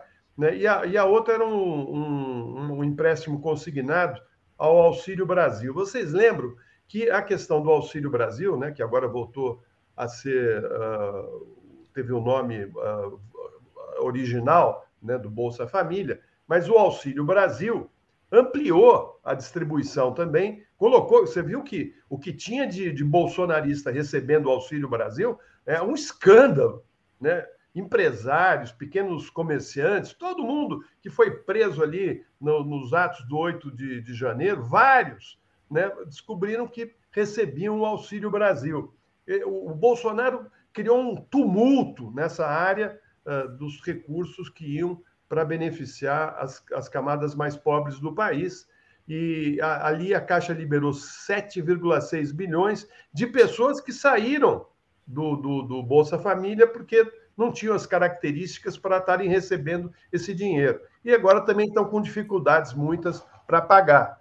Uh, o que o está ocorrendo é que o governo Lula está colocando as coisas no, nos devidos lugares. E com isso, as famílias não só passaram a receber mais, mas tem um critério né, da, da, da, da população que realmente necessita daquela que estava uh, ali uh, mamando nas tetas do Estado e, e, fazendo discurso de extrema-direita. E com isso, já, já nesse início de, dos, dos cinco primeiros meses, uh, eles já conseguem uh, ter uma noção de que pelo menos 8,5 milhões de famílias uh, nos próximos meses estarão tendo um, um, uma condição melhor e isso vai diminuir fortemente a, po a, pobreza né, a, a extrema. E eles falam que a retomada do Bolsa Família e dos novos benefícios que estão previstos no, no programa, pretende uh, tirar pelo menos 20 milhões de pessoas da, da pobreza, e isso uh, é um número uh, positivo. Né? Aos poucos, o governo Lula vai reconstruindo a nação e, e, com mais dificuldades, porque o arcabouço fiscal ele coloca o teto, né, que é o limite de gastos do governo, no momento em que a gente precisa investir uh, muito na, nas obras, principalmente de infraestrutura, para gerar empregos e crescimento, uh, é uma limitação, e por isso que o governo Lula tem procurado fechar uh, acordos internacionais e, e, fazer aquilo que é possível para a retomada da, da indústria, né, dos empregos na indústria, e isso ficou claro na, na, nas medidas que foram apresentadas na semana passada e que apontam para um, um, uma ação nesse sentido. Eu acho que agora, depois do arcabouço, uh, o governo vai uh, tentar uh, aprovar no Senado, acho que passa no Senado, e, e, e aí começa a imbicar um, um, projeto de sólido de desenvolvimento no país. A Yolanda Jordano Florestan está dizendo assim: ó, teve bolsonarista de classe média alta morando em Portugal e recebendo Bolsa Família que o Bolsonaro, na verdade, facilitou muito as fraudes no programa. Isso era um escândalo, né? Quando isso for mostrado, realmente vai ser uh, assim de cair o queixo. Ana Márcia Micho está dizendo: o escândalo da Caixa Econômica prova que Lula ganhou a eleição porque tinha um coeficiente altíssimo de votos e nem a fraude impediu nossa vitória. Alex, uh, sobre essa questão da economia, né? Agora, bom, esperar passar no Senado, mas deve passar o arcabouço fiscal. O governo vai precisar, na verdade, aumentar a arrecadação e vai precisar de crescimento econômico para aumentar a arrecadação é, e para poder eventualmente executar as obras, tal, etc. E tal. Como é que você está vendo as perspectivas da economia? Está todo mundo revisando para cima as projeções, mas ainda é baixo. Diga lá, Alex. Não, tem algum, alguns, alguns bons sinais, né? É, tem, tem, tem notícias hoje da, da, do, do, índice, do, da, da, a indústria brasileira de papelão ondulado papelão ondulado é usado para todas as embalagens. Então, esse índice, quando aumenta a produção de papelão ondulado, é porque está aumentando a produção da indústria, a indústria vendendo mais. E, é, de janeiro a abril desse ano, é, a, a, o, o, índice do, do, do, papelão ondulado está muito maior do que do ano passado. É, isso, isso é noticiado hoje pelo Marcos Vasconcelos, que é o fundador do Monitor do Mercado. É, e, e, ele diz mais: ele, ele diz que os índices da, da, da Fiesp, capacidade instalada de, de 80%, capacidade industrial instalada de 80%, expansão no mercado, nas vendas, no emprego, segundo o índice sensor da Fiesp, apontam para uma melhora geral na economia. E a, a expectativa é, expectativa de é, inflação de, de 5,8% em dezembro, até dezembro, né, menor do que a expectativa do mês passado, e é, o que se espera, aí sim, a redução do juro para 12,5% até dezembro. Então, são algumas é, notícias boas, né, junto com essa redução redução de IPI e PIS/COFINS da indústria automobilística para carros até 100, 120 mil reais, são, são alguns indicadores né, é, bons, né, é, são, são boas notícias. Então, aos poucos, devagar, né, eu acho que, claro, que todo mundo tem pressa, todo mundo está querendo que as coisas resolvam logo, logo mas é, é preciso entender que a, a economia caminha devagar né? mas já há a expectativa de redução é, de redução dos juros, que aí, né, é, para o ano que vem, a perspectiva de que a coisa melhore ainda mais. É interessante, Alex, você ter colocado essa questão também da. As coisas estão melhorando, mas tem a questão do ritmo, né? Muita gente cobrando mais pressa, mais velocidade na retomada do crescimento. Eu vou rodar aqui, Paulo, antes de passar o vídeo em que o, o primeiro-ministro espanhol convoca novas eleições. Por que, que eu estou colocando isso? Porque, no fundo, no fundo, a falta de respostas econômicas na Espanha, no governo de esquerda, e uma certa pactuação com o modelo neoliberal levou a um grande fracasso. E agora ele está convocando eleições às pressas para evitar a volta da direita e da extrema direita. Rapidinho, vamos ouvir aqui. Buenos días. Seré breve y trataré también de ser muy claro. Acabo de mantener eh, un despacho con Su Majestad el Rey en el que he comunicado al jefe del Estado la decisión de convocar un Consejo de Ministros esta misma tarde para disolver las Cortes y proceder a la convocatoria de las elecciones generales en uso de la prerrogativa que la Constitución atribuye al presidente del Gobierno. La convocatoria formal de las elecciones aparecerá publicada mañana, martes, en el Boletín Oficial del Estado, de forma que los comicios se celebrarán el domingo 23 de julio, de acuerdo con los plazos que establece la ley. He tomado esta decisión a la vista de los resultados de las elecciones celebradas ayer. La primera consecuencia que tendrán estos resultados será que magníficos presidentes y presidentas autonómicos, alcaldes y alcaldesas socialistas, se van a ver desplazados con una gestión impecable y ello a pesar de que muchos de ellos y ellas han visto incrementado su apoyo en el día de ayer. La segunda consecuencia será que numerosas instituciones pasarán a ser administradas por nuevas mayorías conformadas por el Partido Popular y por Vox. Y aunque las votaciones de ayer tenían un alcance municipal y autonómico, el sentido del voto traslada un mensaje que va más allá. Y por eso, como presidente del Gobierno y también como secretario general del Partido Socialista, asumo en primera persona los resultados y creo necesario dar una respuesta y someter nuestro mandato democrático a la voluntad popular. Paulo, devolvendo para você aqui, interessante, né? Porque na verdade é um fracasso da social-democracia na Espanha que não conseguiu romper com o modelo neoliberal. E aí a gente vai vendo as dificuldades do governo Lula aqui no Brasil também para acelerar o crescimento. Diga lá, Paulo. Pois é. Uh, não vamos fazer associações automáticas, não vamos dizer que o que aconteceu na Espanha, mas vamos refletir sobre isso, né? Porque, de fato, nós vivemos hoje um momento de economia, de situação econômica difícil em todo o mundo. E, e se você tem eleições, se o povo pode se manifestar, é muito fácil, é muito, é muito arriscado você ter que esse povo se resolva dar uma lição ao governo de turno seja ele qual for, mesmo quando esse governo representa uma ideia progressista, uma ideia de esquerda, uma vontade de realizar uh, um projeto uh, de distribuição de renda, de preservação de conquistas, como é o caso do PS espanhol. Realmente, o que nós vimos, o que estamos assistindo na Espanha, não é um caso único, mas é um caso que está aí. Então, é, que serve de advertência. Não vamos fazer nenhuma associação mecânica, tá? Não vamos dizer que o, o esse, a, a, esse projeto da, do, do acordo fiscal da, do, do Haddad corresponde ao que, ao que aconteceu na Espanha, nada disso. Cada caso é um caso, cada problema, cada, cada situação concreta exige uma análise concreta, é isso que, que, que se precisa fazer. Agora, é preciso sempre ter, ficar de olho aberto, não deixar que aquilo que seria uma perspectiva, um acordo, uma concessão a uma a, a, a, política em momento determinado se transforme num poço sem fundo.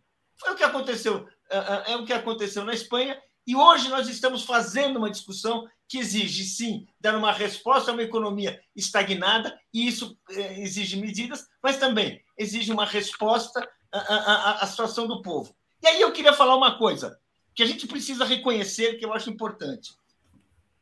Com todas essas incertezas, essas perguntas que nós podemos fazer, com tudo isso, é inegável que as primeiras medidas do governo Lula, no que diz respeito à preservação dos direitos e conquistas do povo, foram medidas na boa direção. Eles reorganizam uma reorganização das políticas sociais, aumento no salário mínimo, ampliação do Bolsa Família. Então, vamos dizer assim, estamos só no começo. O governo acabou de, acabou de começar, digamos assim. Agora, esse é o caminho de quem pretende, uh, uh, de fato, fazer uma mudança naquele sentido que interessa a maioria. Então, eu acho, a, a, a Espanha, sim, cuidado, gente, quando, quando você cede demais, a derrota é uma questão matemática. Agora, isso não impede, e pelo contrário, isso só exige que se preserve e até se amplie conquistas já existentes.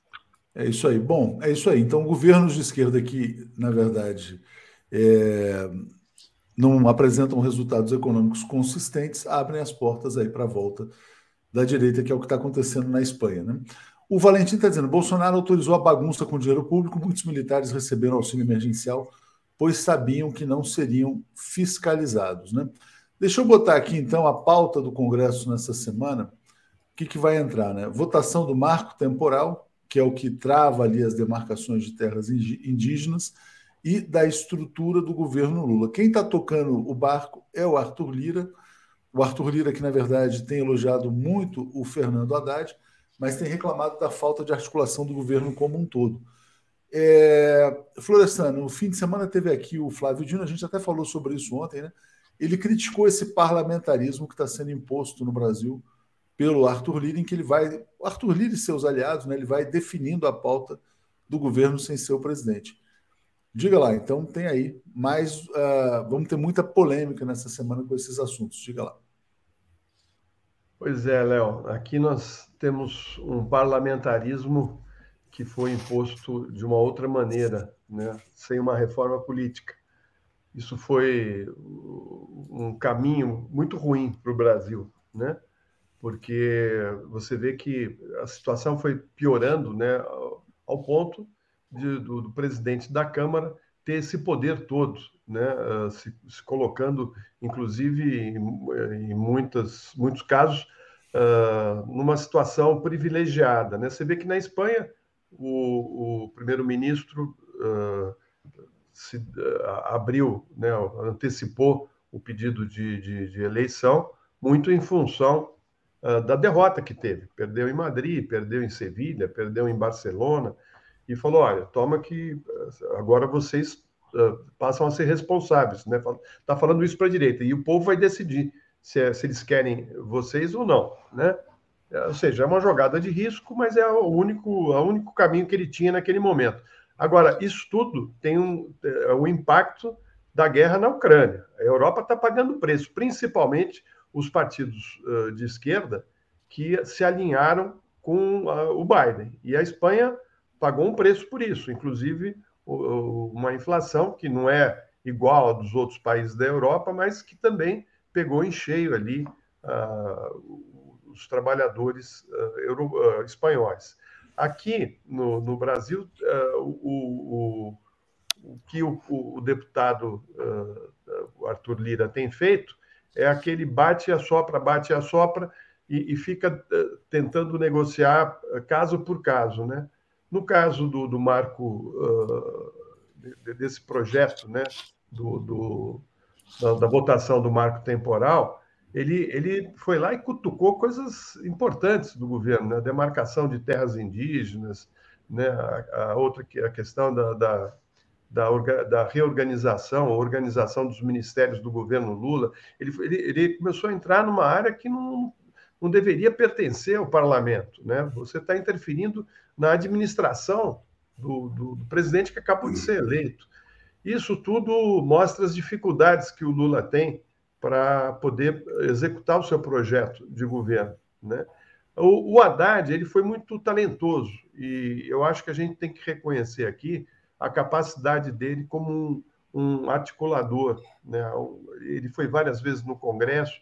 Esse, esse marco uh, que ele conseguiu aprovar, o arcabouço fiscal, né, que ele conseguiu aprovar, uh, ele fez isso com muita conversa, gastou muita saliva, escutou muita gente, e foi o que uh, ele conseguiu, o que era possível, e que dá um caminho para o governo.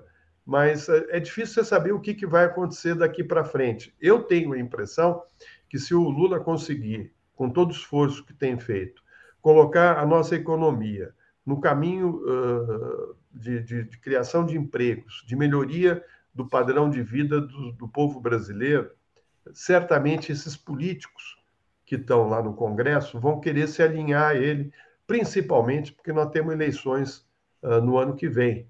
E aí ele, muitos vão querer estar na foto ao lado do Lula, estar em palanques junto com o Lula. Então, Lula tem que correr e, e tem que apresentar uh, resultados para uh, pensando muito na eleição de 2024. E eu acho que é, é difícil, mas ele está conseguindo. O que, o que me deixa indignado, né, Léo, Alex e Paulo, é que quando o governo propõe medidas para ampliar a produção de automóveis, tentando uh, fazer com que uh, as pequenas empresas que produzem, produzem uh, componentes para os automóveis gerem uma, uma, maior contratação de, de mão de obra, né? A, a, nossa mídia corporativa vem e começa a falar: não, isso é um absurdo, né? porque vai estourar o teto, porque já está liberando impostos, porque não é assim, que não é assim. E aí eles não falam a mesma coisa com os 13,70% de juros que o Banco Central uh, tem uh, imposto ao país, que custa bilhões, bilhões né, ao, ao Brasil para ajudar aí o mercado financeiro e os rentistas. Né? Bilhões. Agora, quando você pega um pouquinho e tenta colocar ali para ajudar a, a, o comércio e a indústria a, melhorarem o desenvolvimento do país, é uma chiadeira maluca. Né? É, é, realmente é difícil né, você ter que ficar o tempo todo administrando essa pressão que vem não só do Congresso, mas muitas vezes dessa, dessa imprensa corporativa. Né? Até o presidente do, da Petrobras ontem saiu com, com, aquele, com aquela uh, mensagem, acho que foi no Twitter, falando: vou ter que montar uma redação para uh, uh, fazer os desmentidos e as fofocas da imprensa. Só para desmentir as fake news do Globo. Sobre é. taxa de juros, eu estava vendo as matérias aí, é o seguinte: eles estão dizendo que a taxa de juros no final do ano vai chegar em 12,5%. Se ela chegar a 12,5%, não vai mudar absolutamente nada, porque na verdade a inflação estava projetada para 6% e está caindo para 5%. Né? É, então, no fundo, o Brasil vai continuar com a mesma taxa de juros real, a maior do mundo, na casa aí dos 7%, 8% ao ano. Né? É, Alex, esse tema, essas pautas que o Arthur Lira está colocando, né? Wesley Dourado está dizendo aqui, ó, Lira se intromete demais em atribuições do Executivo. Flávio Dino falou sobre isso aqui no fim de semana também. É, então entram em pauta o marco temporal e entra em pauta também essa discussão sobre a estrutura ministerial dos ministérios do governo Lula. Será que o Lula consegue manter a estrutura que ele pretendia? Será que ele consegue avançar com as demarcações de terras indígenas ou vai perder essa aí? Diga lá, Alex. É, é o seguinte, o, é, o, o Lira tem muito poder porque é, os deputados que foram eleitos são aqueles deputados do governo Bolsonaro. Está lá a bancada da bala, a bancada da Bíblia, a bancada é, do boi, está tudo lá. Então é isso que o brasileiro votou. O brasileiro votou nesses deputados. É por isso que o Lira tem poder. Se não tivesse deputados, ele não teria poder nenhum.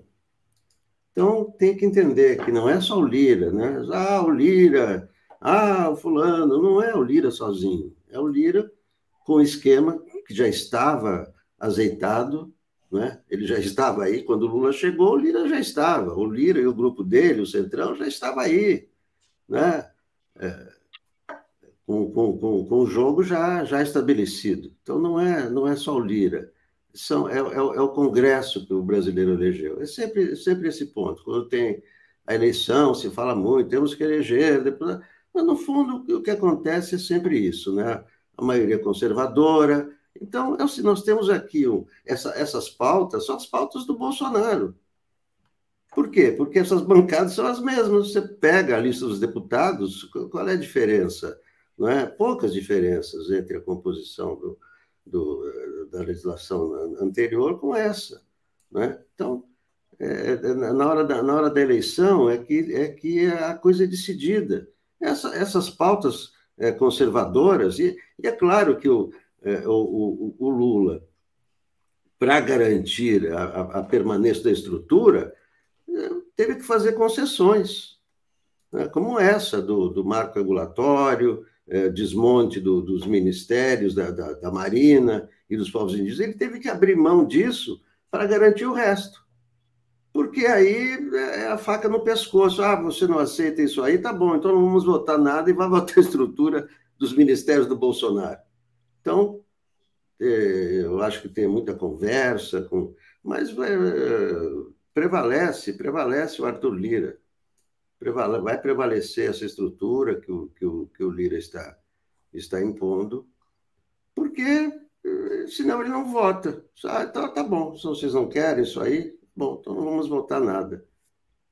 É, eu tento concordar com você nesse aspecto também. Acho que vai prevalecer. Como é que você avalia, uh, Paulo? O, o, Lula perde essa batalha na questão indígena, na estrutura do meio ambiente também? Qual que é a sua leitura? Olha, eu acho que é realmente uma batalha difícil, mas a única batalha perdida é aquela que a gente desiste de virar o jogo. Vamos dizer assim, essa, essa é a batalha perdida. Essa é a batalha que você entra e sai sem levar nada, senta de mãos abanando e depois você sai ali escondendo as vergonhas. Né? Vamos dizer assim. Então, eu acho que, vamos dizer assim, o que o Lula tem, ele tem, primeiro, ele teve uma vitória uh, uh, uh, em conteste, é a reafirmação de um projeto político.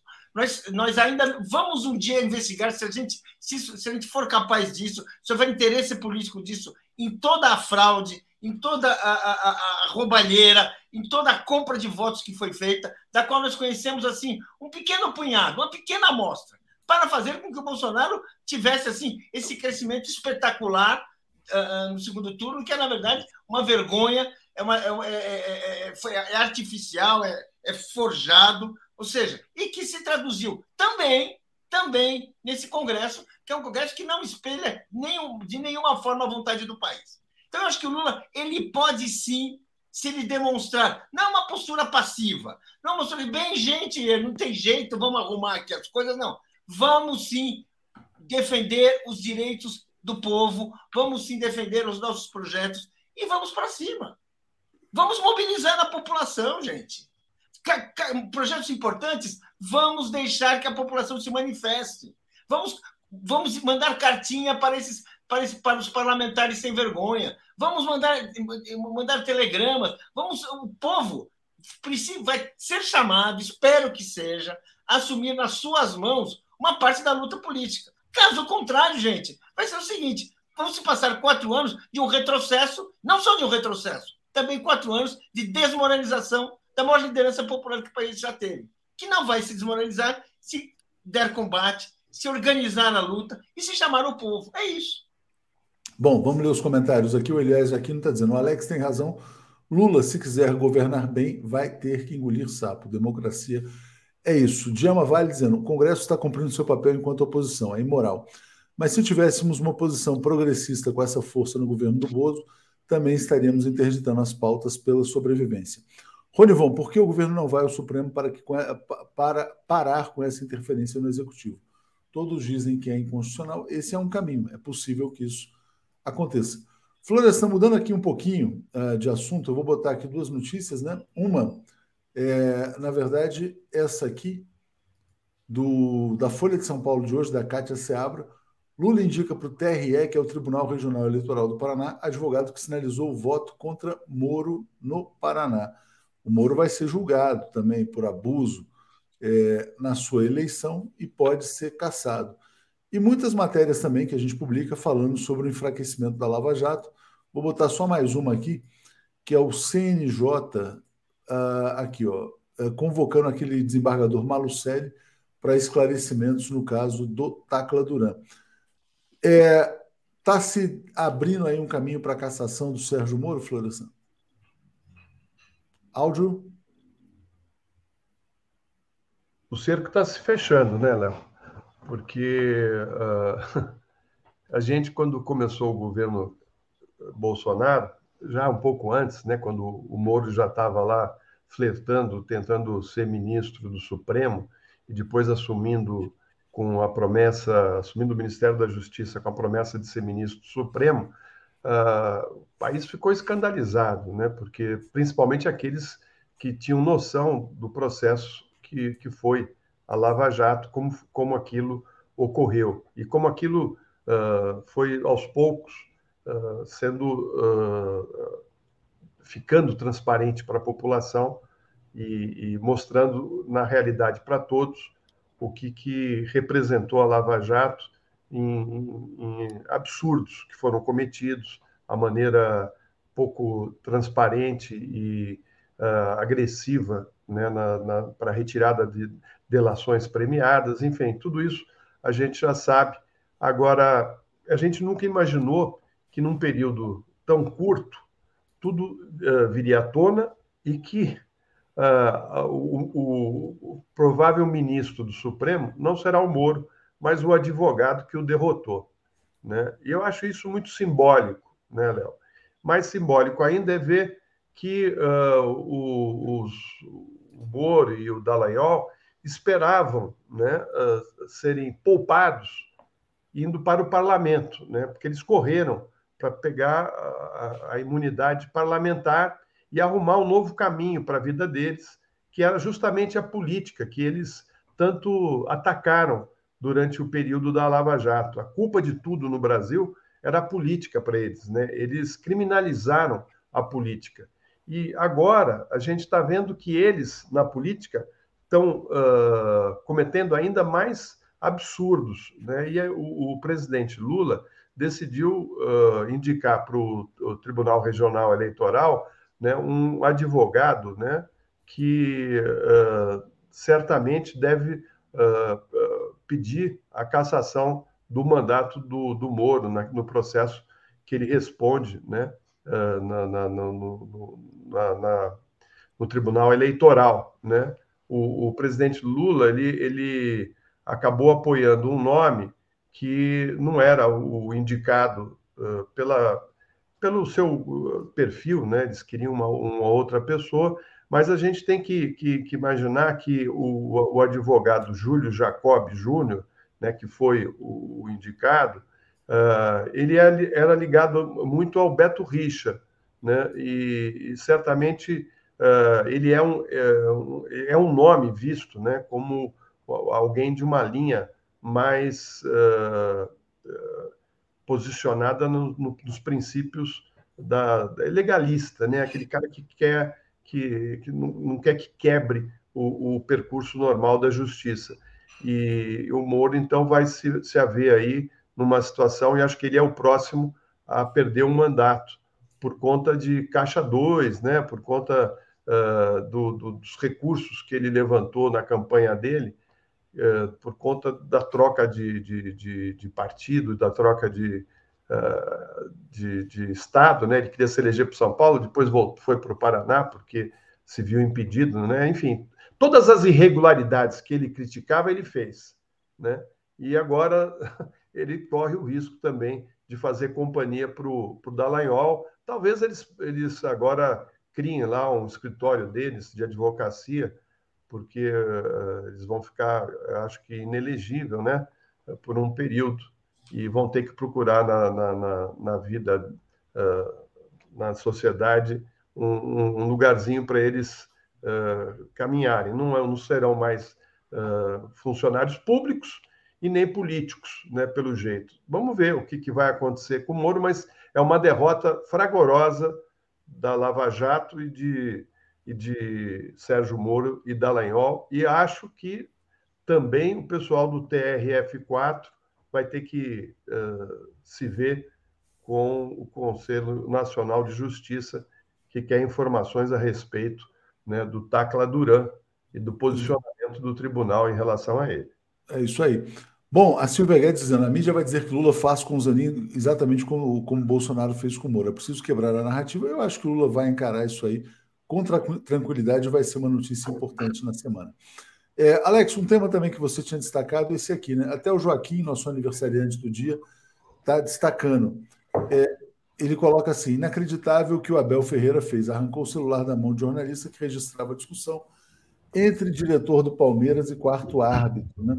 Abel precisa de tratamento psicológico ou psiquiátrico urgente ou tem problema de caráter. É uma notícia do futebol, mas é o que mostra aí também o autoritarismo. Diga aí, Alex, por favor. Não, é, é o seguinte: é, primeira coisa, teve um lance é, do, ontem no jogo Palmeiras e, e, e, Atlético, um gol do Rony, até meia bicicleta, que foi anulado pelo VAR, mas foi muito mal anulado. Todo mundo viu que não, não houve nenhum impedimento e etc. E o que aconteceu? Aí, na, na, na, depois do jogo, ali nas, na, onde os jogadores dão entrevista, estava lá o diretor do Palmeiras falando desse lance com o quarto árbitro. E um produtor da TV Globo estava filmando, né, registrando o trabalho dele, é produtor de reportagem, né, tá, tem lá um acontecimento para lá gravar. O Abel Ferreira notou que o, o cara estava filmando e foi lá, arrancou o telefone da, da mão dele. É, eu, eu sou palmeirense, mas é, uma atitude como essa é inaceitável. E tem o seguinte: é, não é só na política. Quem acumula muito poder vira ditador. O Abel Ferreira é um cara que tem muito poder, é, porque ele é um cara competente, porque ele ganha muitos títulos, ganha muita grana.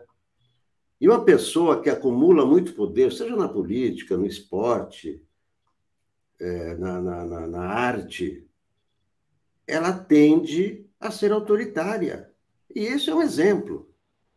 Eu não vou entrar em questão de psicólogo, eu não sei da cabeça dele, mas o que eu vejo exteriormente essa manifestação. A pessoa que tem muito poder, seja poder político, poder intelectual, poder econômico, ela vira uma pessoa autoritária. Esse foi um gesto de um ditador. Arrancar a mão, ah, e depois pediu desculpa. Não, não adianta pedir desculpas. Né? Então, é isso. Muito poder. foi filmado também, né? Muito poder torna as pessoas autoritárias no esporte, na política, na arte, em todos os setores. É isso aí. Obrigado, gente. Obrigado, Paulo. Eu queria só, viu, Léo, mandar um abraço para o Joaquim, dar parabéns para ele, né? Que ele tenha um dia uh, fantástico e que esse novo ano venha repleto de coisas boas. É isso aí. Obrigado, gente. Valeu a vocês. Tchau. Obrigado. Obrigado. Deixa eu trazer aqui então a Daphne. Bom dia, Daphne, tudo bem? Bom, Bom dia, dia Léo. Bom dia, comunidade 247. Bom dia, Joaquim, seu aniversário, parabéns, muitas felicidades, muito amor, muita saúde, muitos furos de reportagem. obrigado, obrigado, Daphne. Bom dia, Léo. Bom dia, comunidade. Sim, cheguei lá. É uma marca, 60 anos. Estou gostando. 60? Caramba! 60. Eu, eu diria que você, eu, eu chutaria 55, Joaquim. Você está muito bem. Que Parabéns, legal. felicidades e muito, é, muito combustível aí pela frente para você seguir é, cumprindo sua missão aí, que você faz realmente com muito brilho. Obrigado, obrigado, Léo. Obrigado mesmo, viu? Estamos aqui, conte sempre comigo, viu? Vocês todos, Léo, conte sempre. E agora, é, aquela coisa dos 60 é uma coisa de. Parece que você fica mais seguro no sentido de experiência mesmo, né? Sabedoria um marco, assim, eu acho que, que é muito legal essa coisa de idade, quando você percebe que os anos foram bem aproveitados, no sentido de adquirir conhecimento, de aproveitar a vida, né? Como deve ser aproveitada. Então, é legal, gostei. É isso aí, vamos celebrar, vamos celebrar o grande Joaquim de Carvalho. O Eliezer dizendo assim: ó, Lula tem razão, tem que ter paciência com o parlamento, radicalizar é combustível para a extrema-direita. Joaquim também é palmeirense, tinha postado essa cena aí do Abel Ferreira, que o Alex estava comentando. Muita gente mandou parabéns para você aqui desde cedo. Acho que agora vamos repetir aqui a dose. Bom dia, Valeu. Daphne. Bom dia, Joaquim. Boa semana para vocês. Valeu. Valeu. Valeu, Léo. Bom, Joaquim, eu não posso deixar de jogar um. fazer esse efeito especial. acho tão bonitinho, olha. Parabéns, Joaquim. que legal, que bom. Viu? O Léo me ensinou, mas ele esqueceu. Bela festa. Muito bacana. Muita gente Gostei. aqui, né? Falando, hum. olha, Miriam Souza disse, boa safra de 1963, ó. Exato. Vivo Joaquim, é, Carlos Eduardo Obrigado, Lessa. obrigado, obrigado, Lessa. Bom, hoje vai ser uma chuva de, de parabéns aqui para você, Joaquim. Que legal, viu? Que bom, olha, eu me sinto, me sinto muito, muito bem nessa comunidade. Então, até aquela coisa de. Já trabalhei em muitos lugares, já cobri muitas reportagens, às vezes desagradei pessoas que às vezes até eu gostava, é, mas eu me sinto muito bem aqui nessa comunidade, me sinto. É, temos assim muito em comum, temos uma luta em comum, então, eu fico muito feliz quando recebo os parabéns de vocês. E muitas vezes, pessoas que estão me mandando também por e-mail, é, WhatsApp, as pessoas que eu encontro é, aqui na cidade, em qualquer lugar que eu vá, eu me sinto muito abraçado por vocês, muito muito obrigado. Então, eu só tenho que agradecer. Legal. É, Joaquim, o Olavo Lins também aqui mandou parabéns para você. A Isabel Cristina, parabéns, Joaquim. Saúde, uma vida longa e bem vivida para ti. Deus te abençoe, felicidades. Bom, hoje a gente vai ter aqui um festival de parabéns aqui também no, no chat. Que nós obrigado, obrigado, Cristina. Obrigado, Daniela, muito obrigado. Vamos lá, Joaquim. Para começar aqui no seu aniversário, vamos aproveitar e comemorar com o governo Lula, né? Tem essa matéria aqui. Sobre o governo Lula, o Brasil pode ter 20 milhões a menos de pobres, pobres até o fim do ano. Bolsa Família e demais programas sociais podem voltar a reduzir a pobreza no país, diz o ministro do Desenvolvimento Social, né? Então, é, o Wellington Dias, né, está aqui no corpo da matéria, e é uma, uma, uma mensagem de esperança, né, Joaquim? Quando a gente anda nas ruas, né? Ontem mesmo, domingo à tarde, aqui na Zona Sul do, do Rio de Janeiro, quando você sai para andar nas calçadas, é impressionante a quantidade de gente, de famílias com crianças pequenas pedindo dinheiro na porta dos supermercados. É, é triste né, a situação que o Brasil é, foi deixada de, desde o do golpe da presidenta Dilma, mas sendo acentuada no governo Bolsonaro. Né? Então, essa, essa mensagem para a gente começar o dia de hoje eu acho importante, Joaquim. Isso. É, é, esse, é, esse é o maior problema que o Brasil tem. Essa é a prioridade número um. Quer dizer, aquela ou prioridade zero, como se fala. Enfim, isso é para ontem. E o, o Wellington Dias foi governador do Piauí e, e, teve uma atuação lá de redução da pobreza lá no, no estado do Piauí. Eu sei disso por conta do, do, do, Fabiano, que é o trompetista, que é do Piauí, com quem eu converso, e ele disse como os governos, né, a partir do Lula, da Dilma, os governos estaduais é, mudaram o cenário. E é por isso que ele apoia, ele e o Fabiano, decidiu entrar nessa luta desde sem ter nada em troca, lutar pela causa, porque ele viu a troca que você tem, o que você recebe, é um país com menos desigualdade, um país que combate esse horror que é a pobreza, um horror, a pobreza extrema, né? A, a pessoa passa fome, a pessoa não tem onde morar, é terrível. E é claro que o Lula tem essa sensibilidade, o Lula viveu, ele viveu isso, viveu. Lula, quando você vê, conhece a biografia dele, a, a, a última é a do Fernando Moraes, Fernando Moraes. Vê, é muito bem feito. Então, mas mesmo os outros relatos que tem sobre a vida do Lula, mesmo que a gente conhece cobrindo a vida do Lula, você vê que ele ele viveu essa pobreza. Ele viveu essa pobreza extrema. Então, com todas as mazelas que existem, né? todas, que decorrem disso, passar fome, não ter onde morar, é, muitas vezes conviver com a violência, e tudo isso ele viveu, ele tem essa experiência. E, e eu entendo que o Brasil, essa é a prioridade do governo, esse é o desafio, isso vai ocorrer, é, essa vai haver superação, e espero que haja eliminação, né? que o Brasil avance muito. E, e o caminho para avançar é uma proposta de esquerda, é uma proposta com um horizonte socialista. Não tem, não tem outra proposta. Você falar em neoliberalismo para tentar resolver problemas sociais não, não, é, não é verdade, não, não, não alcança. Não, não, é, é, é, como disse uma vez numa entrevista a minha Dilma, é um genocídio no Brasil. E, e, é claro, as prioridades estão se invertendo, o Brasil tem como foco é, o combate né, essa desigualdade, a pobreza extrema, mas não é só pelo Bolsa Família, é isso que eu gostaria de destacar. É emprego. Então, é o trabalho, trabalho qualificado. É, é isso que vai ajudar a combater, como foi, como foi no primeiro governo do Lula. É, você gerou uma massa salarial maior, o, o trabalho ele foi mais valorizado, né, a renda do trabalho, e é claro que disso decorre também benefícios para quem investe, empresários, e abre uma nova fronteira mesmo para a economia mundial, né? E o Brasil tinha aberto essa fronteira e fechou. Fechou por interesses que ainda, eu diria, sabemos quem ganhou. Houve uma concentração de rendas, houve mais milionários, Ah, sabemos que o petróleo brasileiro passou a servir interesses de fora do Brasil e não dos brasileiros. Então, tem um conjunto de obras é, ou de projetos para serem feitos para que o Brasil vença essa etapa, né?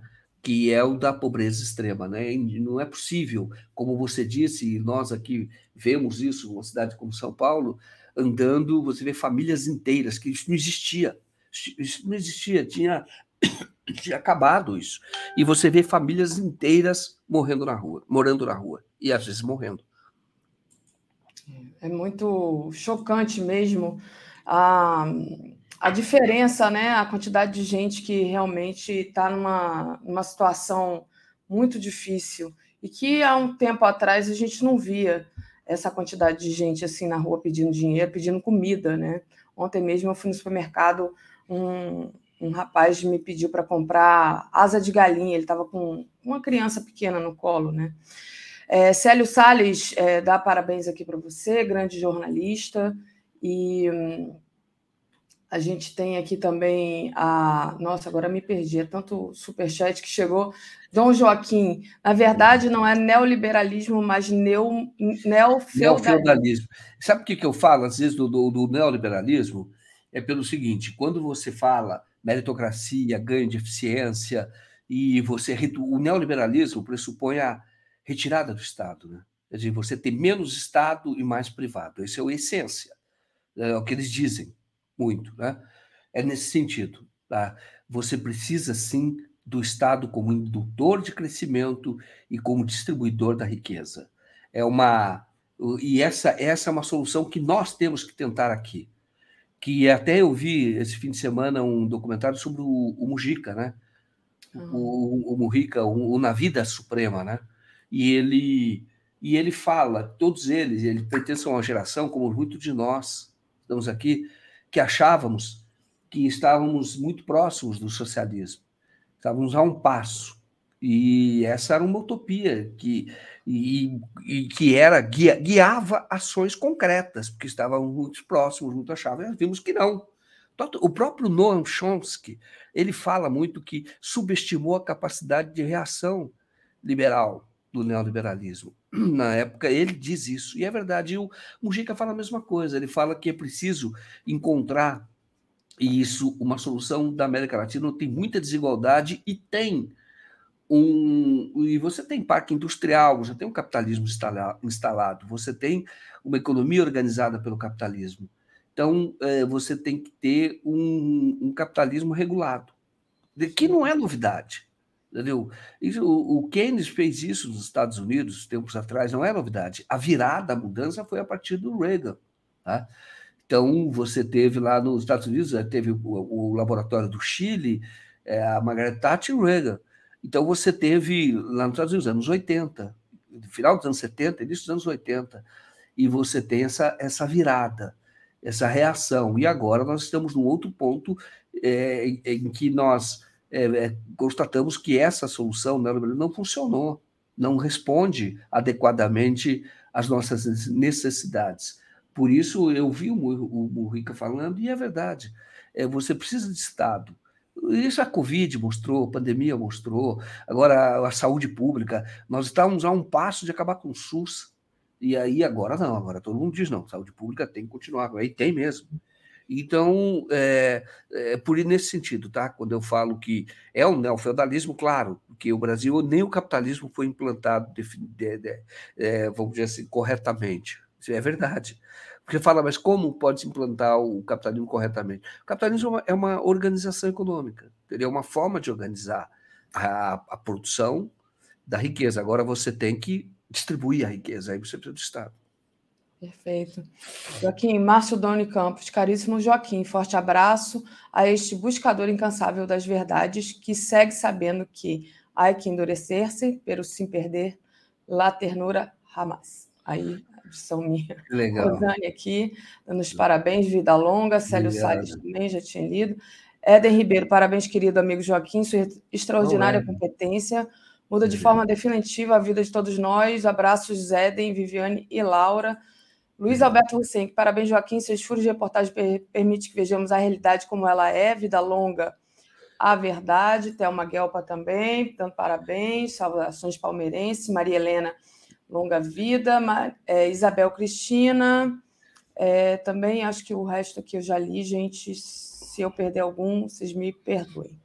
É, voltando, Joaquim, queria falar um pouco sobre é, essa questão, só, só ajeitar aqui, essa questão do, da Caixa Econômica, né? Tem uma matéria aqui dando conta que o Bolsonaro usou a Caixa para tentar comprar votos e deixou o rombo milionário. Até as eleições, a Caixa liberou 10,6 bilhões para 6,8 milhões de pessoas.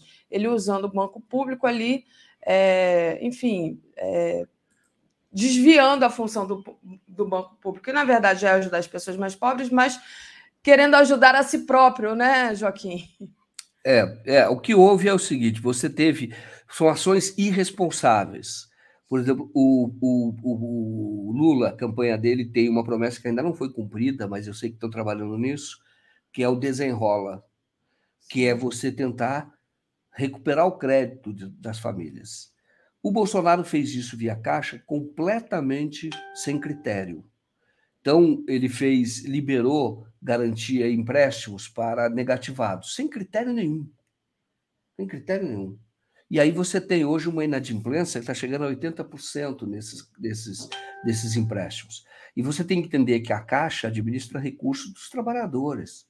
Ela tem um grande fundo, ela, ela, ela, ela é, é um banco importante, é, um, é caixa, né? Mas ela hoje ela atua como banco. Então, é, ela tem uma atuação importante e eficiência histórica. Tá? Na época do Bolsonaro, por uma questão de uma tentativa de reeleição, que foi no início de 2022, fizeram essa liberação de crédito de novo sem critérios. Isso tem que ter critério. O, o governo está trabalhando nisso agora, que é o desenrola, porque isso vai ajudar muito, vai trazer pessoas de volta para o crédito. Mas ali foi uma ação populista de liberar crédito só na Caixa, comprometendo o patrimônio da Caixa.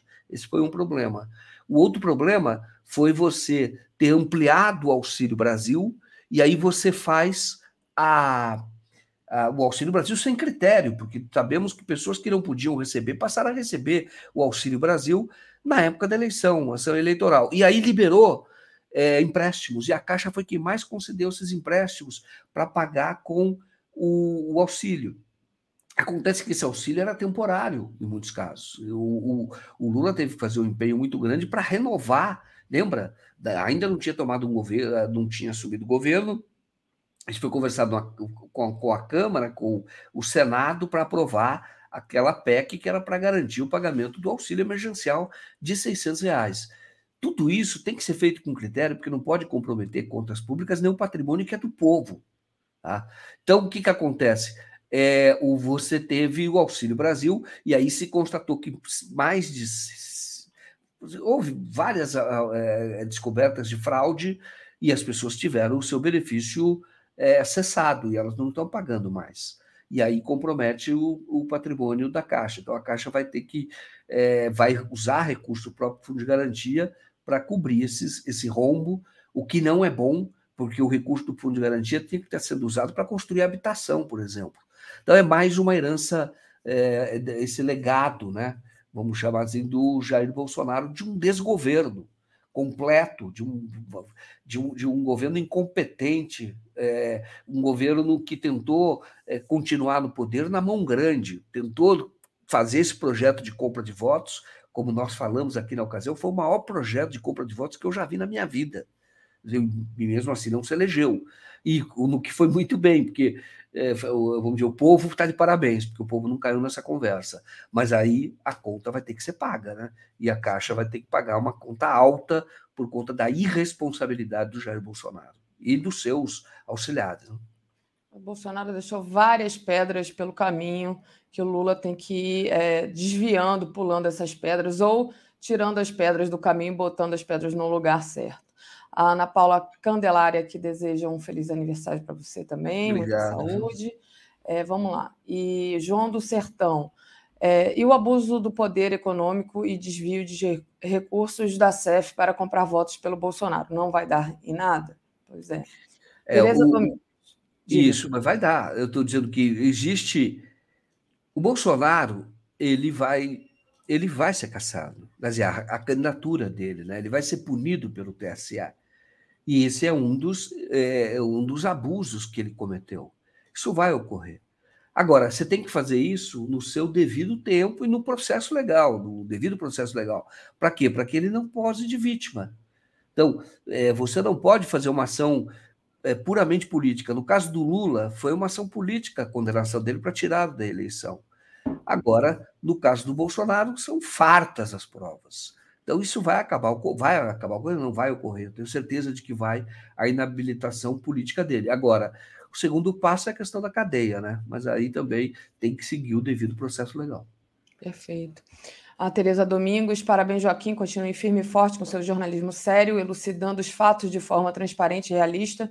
Saúde, feliz aniversário. Muito Júlio obrigado. César Beraldi, parabéns, Olá. Monstrão. Saúde. Ô, Beraldi, muito bacana. Obrigado. Beraldi está sempre aqui, né? A gente uhum. já conhece as pessoas pelos nomes, né?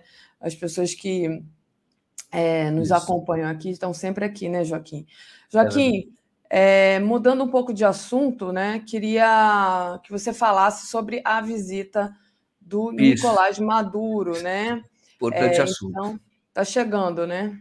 Importante assunto. Só alguém está comentando que o Bolsonaro, de qualquer forma, ele vai pousar de vítima, né? É verdade, mas é, não é, não é para dar discurso para esse povo, né? No caso do Dallagnol também. O que, que o Dallagnol está fazendo? Ele atacou o TSE e o TSE está lá dele. Entendeu? Tomou a decisão por unanimidade não é para fazer isso. Então, é, por quê? Porque quem tem razão não precisa gritar, não precisa manipular.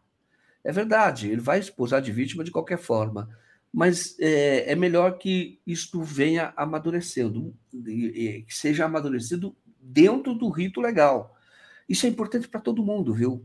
Porque amanhã isso se volta contra é, todos nós, qualquer um de nós, todos ficamos inseguros. E no caso do Bolsonaro, há, um, há uma, como disse, fartura de provas, isso vai ocorrer. O, o, desculpe, viu, Daphne? É, só para você coloca esse tema importante, que é o da, do Nicolás Maduro da Venezuela. Né? Sim. O que está acontecendo? As pessoas estão dizendo assim, ó, indignadas, ah, o Brasil vai implantar a ditadura porque está recebendo um ditador. Na época do Bolsonaro, né, o, o, não veio, o Maduro não veio para cá. A última vez que ele veio para cá, ele não podia vir. A última vez que ele veio para cá foi em 2015 na posse da, da, do segundo mandato da Dilma. Tá? Então, o que que, que, que, que, que eu vejo? Eu vejo essa aproximação como positiva para o Brasil, de acordo com os interesses brasileiros. A Venezuela já teve um comércio bilateral. O Brasil, mesmo hoje, mesmo no governo Bolsonaro, o Brasil vende para a Venezuela um bilhão e meio, mais ou menos, e compra 400 milhões. Portanto, isso é positivo para o Brasil. E essas vendas são é positivo para a economia brasileira, para empresas brasileiras.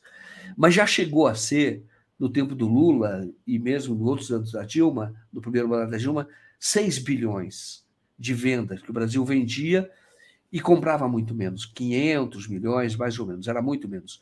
A Venezuela precisa dos produtos brasileiros. E você deve levar, deve ter uma ação pragmática, isso do ponto de vista da economia. Então o Lula está certo. Nesse ponto da economia, porque mesmo com o Bolsonaro fechando todas as portas, o comércio não cessou. E aí você pode ter mais vantagens para a economia brasileira, gerando emprego aqui e tendo fluxo comercial que beneficia o próprio povo venezuelano. Agora, de outro lado, por outro lado, esse encontro que o Lula está fazendo, e nesse sentido, você ter o Maduro é importante, ele, ele visa uma consolidação de uma união da América do Sul, dos 12 presidentes, 11 estão vindo só do Peru, que não está vindo, porque não pode está tendo um problema lá jurídico, ela não pode vir para cá. Então, o, o, o, mesmo assim vem representando o Peru. Então, olha a força que o Brasil está demonstrando. E isso foi um encontro de iniciativa do Lula. É uma espécie de retiro desses presidentes. E é importante ter o Maduro próximo, para quê? Inclusive para ter uma solução política para a crise na Venezuela. Vai ter eleição lá na Venezuela ano que vem. 2024. E nós sabemos que o que, o que houve de oposição na Venezuela era uma grande farsa apoiada pelos Estados Unidos. Tentaram desestabilizar o, a Venezuela de toda maneira, de, todo, de toda maneira. E não havia, nessa época, aí cresceu o cerco à Venezuela e só piorou a situação, porque não havia interlocução com a Venezuela. Não havia quem fizesse essa interlocução, não havia quem tivesse credibilidade para levar uma conversa adiante, para que haja uma solução política mesmo para a crise, democracias com muita transparência, democracia com muita transparência, voto livre e alternância, se for o caso, se for o caso. E aí você ter o Lula uma pessoa que tem essa credibilidade, que tem essa experiência e tem acesso ao Maduro. Então, é uma é, também é, é, trazer o Maduro, conversar com o Maduro é importante até nesse aspecto de você é, ter a, a solução política para a Venezuela. E pragmaticamente é isso. Alguém reclama, por exemplo, quando o mesmo Bolsonaro foi é, lá recebido pelo príncipe lá da, da, da, ditadura saudita, que é uma ditadura sanguinária. Então matou um jornalista, esquartejaram um jornalista, desapareceram com o corpo de um jornalista. Isso é um crime entre tantos outros que são atribuídos à ditadura da Arábia Saudita. E, e existe relação. Os Estados Unidos têm uma relação extremamente próxima com a Arábia Saudita. Então, não é uma questão de princípio. Você dizer, ah, é uma ditadura, temos que combater essa ditadura, não podemos tê-lo aqui. o Brasil tem que cuidar dos seus interesses, respeitar o princípio da autodeterminação dos povos. A Venezuela tem uma luta política interna e ajudar no que for possível. E o Lula pode realmente ser um mediador de eleições que satisfaçam né, uma, uma campanha é, eleitoral com, com, liberdade de candidatura que satisfaça os dois lados. Como eu disse, a oposição apresentada até aqui com aquele Guaidó, aquilo era uma grande farsa, aquilo era uma piada, foi uma piada. E aí, na época do governo Bolsonaro, se tentou, inclusive, fechar a embaixada da Venezuela, tentar invadir a embaixada, tomar na mão grande. Eu lembro uma imagem muito interessante do, do Pimenta, deputado na época, foi lá ajudar a defender a embaixada da Venezuela no braço, na mão, não deixar que os caras entrassem. E, e os caras que estavam tentando entrar não eram era povo venezuelano, eram mercenários. É. Era um bate-pau que chama, eram seguranças contratados para promover aquele espetáculo. Então, essa oposição não tem credibilidade nenhuma. E, claro, existe uma crise lá, ela, ela, ela requer mediação, e o Lula pode ser essa, essa pessoa. Isso de um lado. Do outro é o pragmatismo, economia mesmo. O Brasil. E outra coisa, além disso, olha os interesses que o Brasil e a Venezuela têm em comum: a preservação da floresta, por exemplo. E você tem uma, também é, uma vasta região que atravessa os dois territórios do povo Yanomami. Que o povo, para o povo Yanomami não é Venezuela nem é Brasil. É a área em que eles vivem historicamente, há muitos, é milênios, dizem, né? Exatamente o tempo. Não, não, existem estudos sobre isso, mas ninguém fala claramente qual é o tempo. Mas é muito tempo, muito antes da chegada do europeu, é muito antes da chegada do europeu aqui. E o, e, e o Brasil e a Venezuela têm interesses comuns nessa área. A, a, a defesa. O exército brasileiro, historicamente, também tem uma boa relação com a Venezuela, sabia? Com o exército da Venezuela, com as forças armadas da Venezuela. Então, há, há vários, somos vizinhos, há vários interesses que devem ser discutidos em comum. Não deve brigar nunca com vizinho, sabia? Mesmo que você não aprove exatamente como vive o vizinho, se você puder ajudar, ajuda. E, e agora, você viver em litígio, em briga com o vizinho, nunca é bom. É verdade, Joaquim. É, vou colocar aqui, só para gente, vocês ficarem sabendo, né? É, a agenda do Lula, então, às 10h30, ele vai ter uma reunião privada com o Nicolás Maduro, às 11h30 vai ter uma reunião ampliada né, com o Nicolás Maduro, depois cerimônia de assinatura de atos, e às 13h30, então, um almoço em homenagem ao Maduro e a senhora Cília Flores de Maduro, que deve ser a esposa dele. Né? É, é isso, Joaquim. É, trazendo aqui um outro assunto para a gente comentar, bem importante também, né, que são essas, esses desdobramentos da Lava Jato e seus absurdos. Né? Então, o Conselho Nacional de Justiça convoca o Malucelli e 13ª Vara Federal de Curitiba para esclarecimentos no caso do Tacla Duran. É, o Duran solicita o afastamento do desembargador Marcelo Malucelli e a instauração de um processo administrativo disciplinar contra o magistrado. O Malucelli, que é aquele que aparece no áudio, que é, é pai do, do. Como é que é o negócio? Do, do, namorado da filha do Moro, enfim, da família do sócio Moro, do amigo Moro. do Moro, do sócio, exatamente. Uhum. Joaquim, passo para é você. Isso. É isso. O, bom, o Conselho Nacional de Justiça é que pode resolver essa crise lá. Isso é anterior a um novo pedido que entrou eh, na semana passada, na sexta-feira, que foi assinado pelo Pedro Serrano, Rafael Valim e Valfrido Varte, e outros, e mais três advogados, esses são os mais conhecidos. Eles pediram que o CNJ reconduza o Apio para a 13ª vara, o que, na minha opinião, é uma medida necessária, que ele responda por aquele telefonema, mas aquilo não está na atuação jurisdicional dele. Aquilo foi um telefonema, foi um trote, aquilo foi um, um, ou uma forma dele checar se era filho mesmo. Mas, mas aquilo não, não é uma venda de sentença como o Moro fez. Aquilo não é uma parcialidade. Aquilo é uma é um, é um se verdadeiro, se ele falou, aquilo é uma infantilidade até, aquilo é uma falta até de maturidade mas isso não atua, não, não é sentença, não é atuação, é, proibiu produção de provas, como o Moro fazia, não é nada disso. Mas, enfim, tem que ser reconduzido. Mas isso, esse processo, esse é anterior, porque o próprio Luiz Felipe Salomão, que é o, o corregedor, ele já tinha pedido informações sobre isso e agora ele quer ouvir o Malucelli e a 13 terceira vara. Agora é curioso que você fala 13 terceira vara. Quem é a 13 terceira vara hoje? É a Gabriela Hard? Teoricamente, sim. Ela que está lá.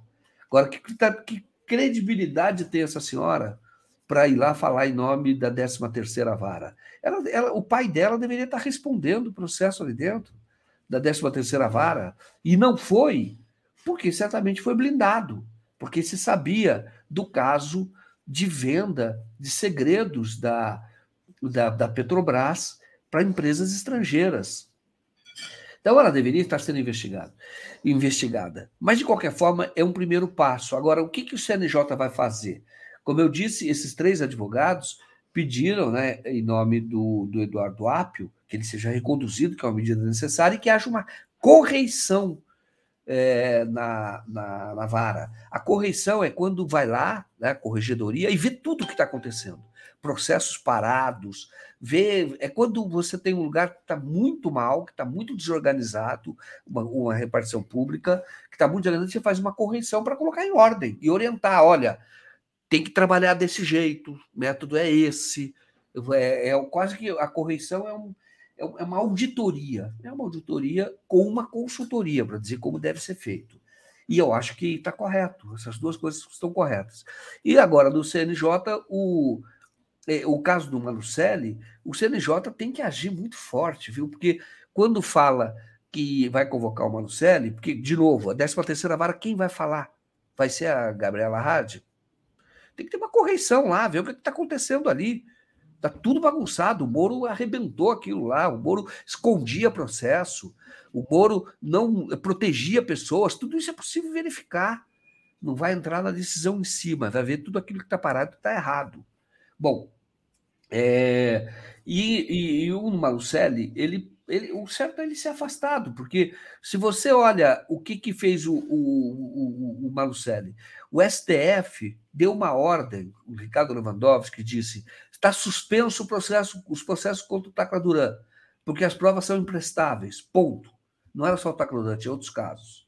O Malucelli foi lá, e deu uma decisão depois dessa ordem do, do Ricardo Lewandowski, e a decisão dele foi interpretada pelo próprio tribunal, que publicou no site, foi interpretada como restabelecimento da prisão do Tacla Duran, do mandado de prisão do Moro.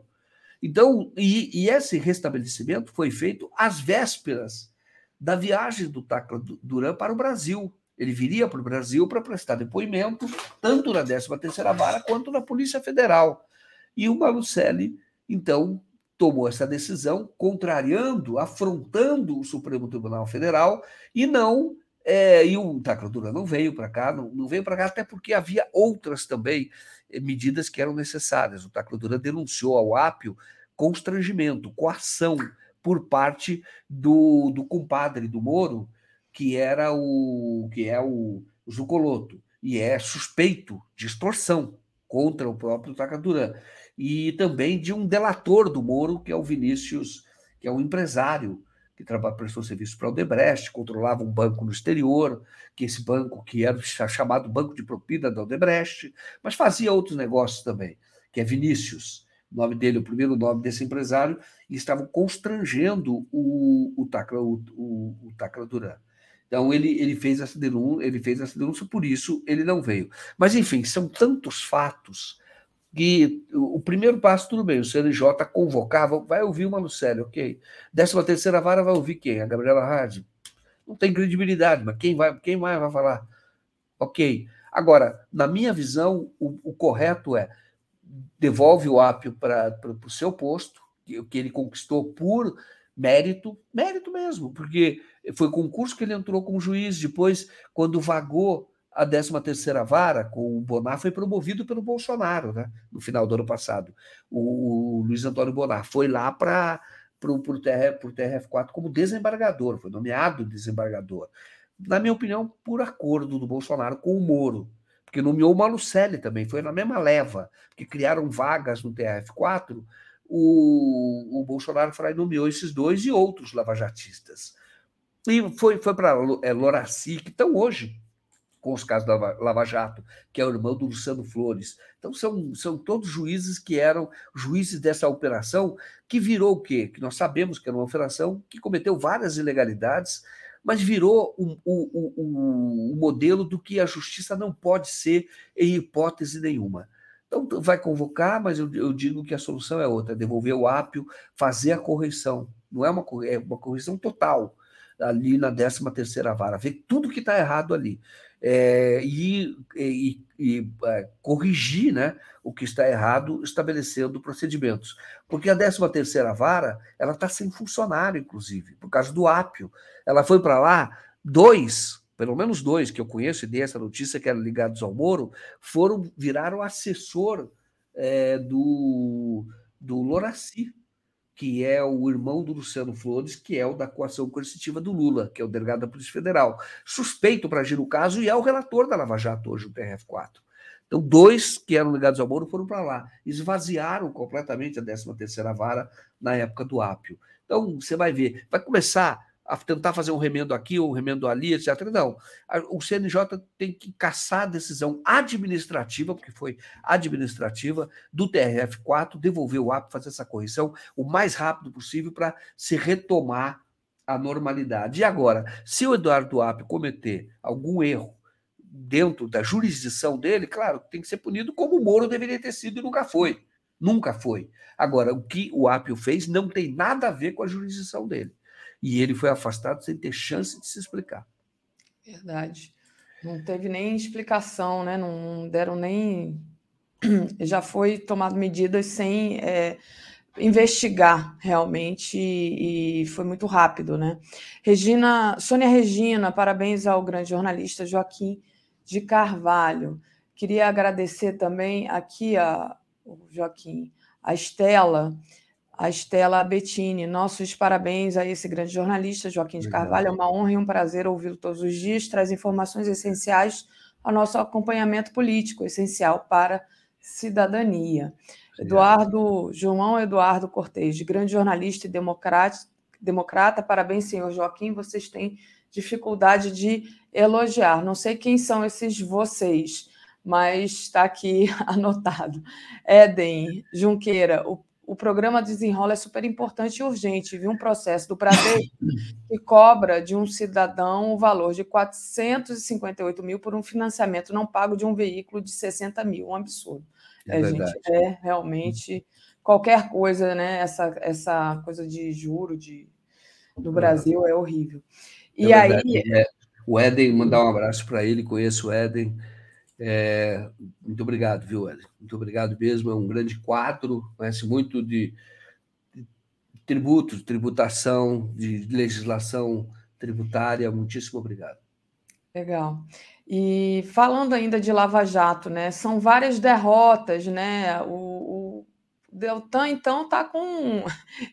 Ele está no inferno astral terrível, né, Joaquim? Tem aqui uma matéria que dá conta disso. Lava Jato acumula derrotas jurídicas e políticas com o caso Deltan e o isolamento do Moro, né?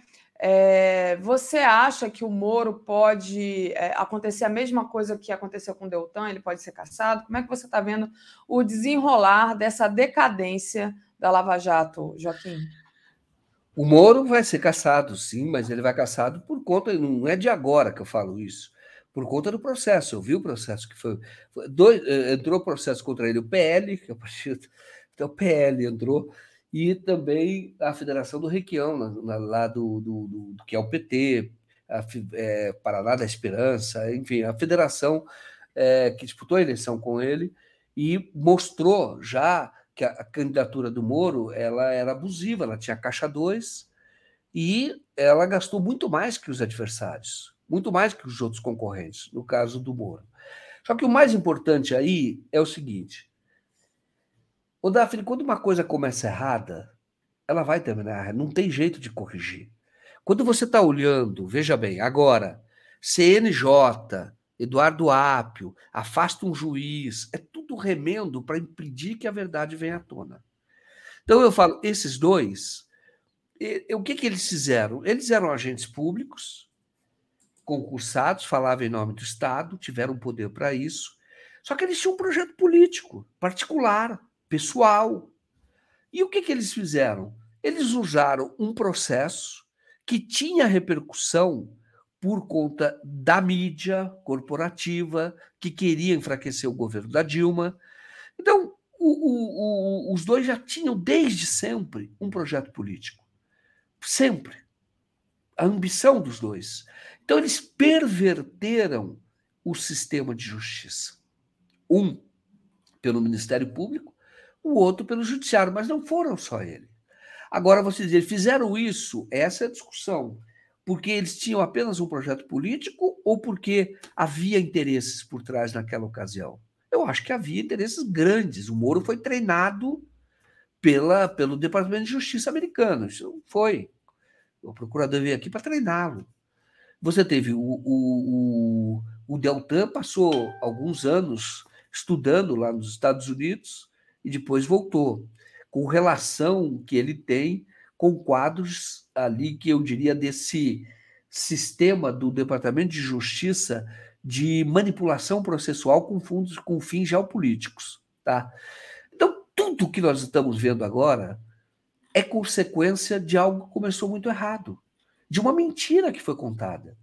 Então, enquanto não nós não formos na raiz dessa mentira, e para isso a correção na Lava Jato é um passo, correção pelo CNJ, com pessoas, é, auditores independentes, olhando tudo que foi feito de lá e mostrar isso não foi feito, esse processo não teve andamento, isso aqui foi arquivado indevidamente, a coisa não funciona, que uma empresa que não funciona. Você tinha ali duas pessoas, tanto no sistema de justiça, no Ministério Público, quanto no Judiciário, que não estavam preocupados com a, a administração da própria da justiça ou a, a execução da justiça de você realmente aplicar a lei, é, é, é, fazer com que aquele princípio de que a lei vale para todos realmente seja seguido. Não era essa preocupação. Eles estavam se empoderando, eles tinham projetos.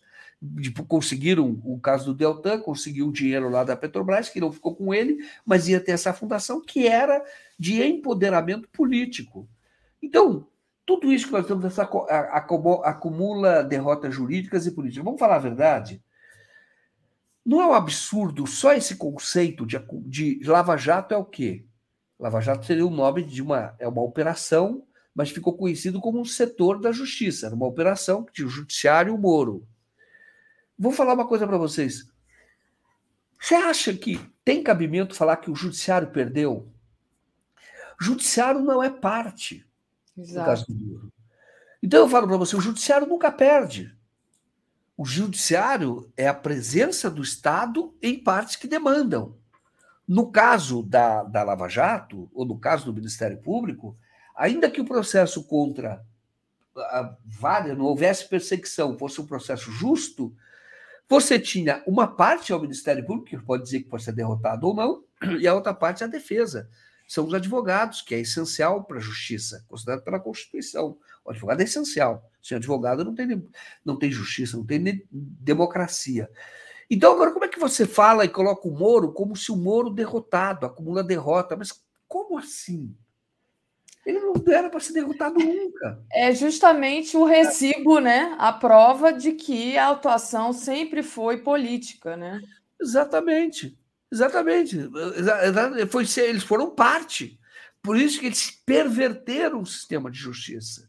Então eu falo assim, já que chegamos até aqui, já que chegamos até aqui, esse passo, de novo, eu sempre defendi que houvesse uma CPI da Lava Jato.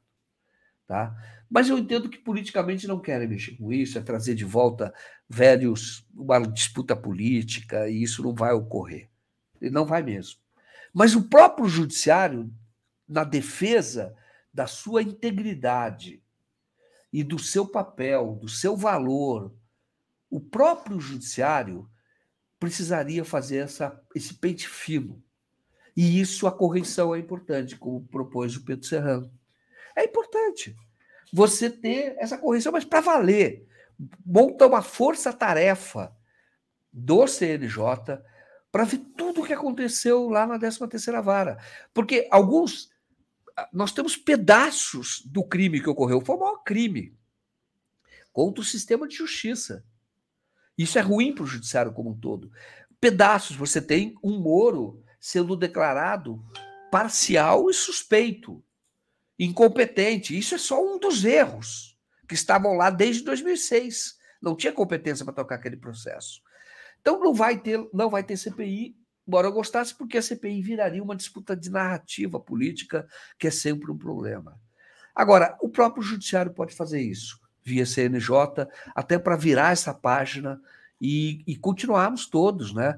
Uh, Paraná vai continuar, o TRF4 vai continuar, o, a Justiça Federal no Sul vai continuar como um todo, primeira instância, e precisa ter judiciário, porque senão, se não tiver justiça, não tiver judiciário, como é que se resolve suas demandas? Como era no passado, que o, os, os ricos contratavam seus jagunços para resolver problema de terra, por exemplo?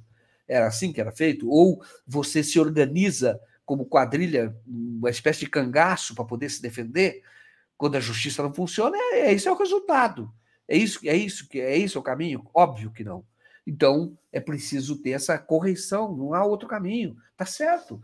E, e o ápio, essa, esse afastamento absurdo do ápio, é uma oportunidade para fazer esse pente fino, para passar limpo, para fazer essa lavagem total, tirar tudo, já que CPI não vai ter, né? Mas eu ouvi o Gerson Machado, que é o delegado policial que mora em Portugal, ele, ele disse uma vez, ele é chamado de o pai da Lava Jato. Tá? O próprio Zé Padilha, quando fez aquele o mecanismo, a série absurda, política, mas ele fez, quando ele fez aquilo, ele chama o Gerson Machado de o pai da Lava Jato.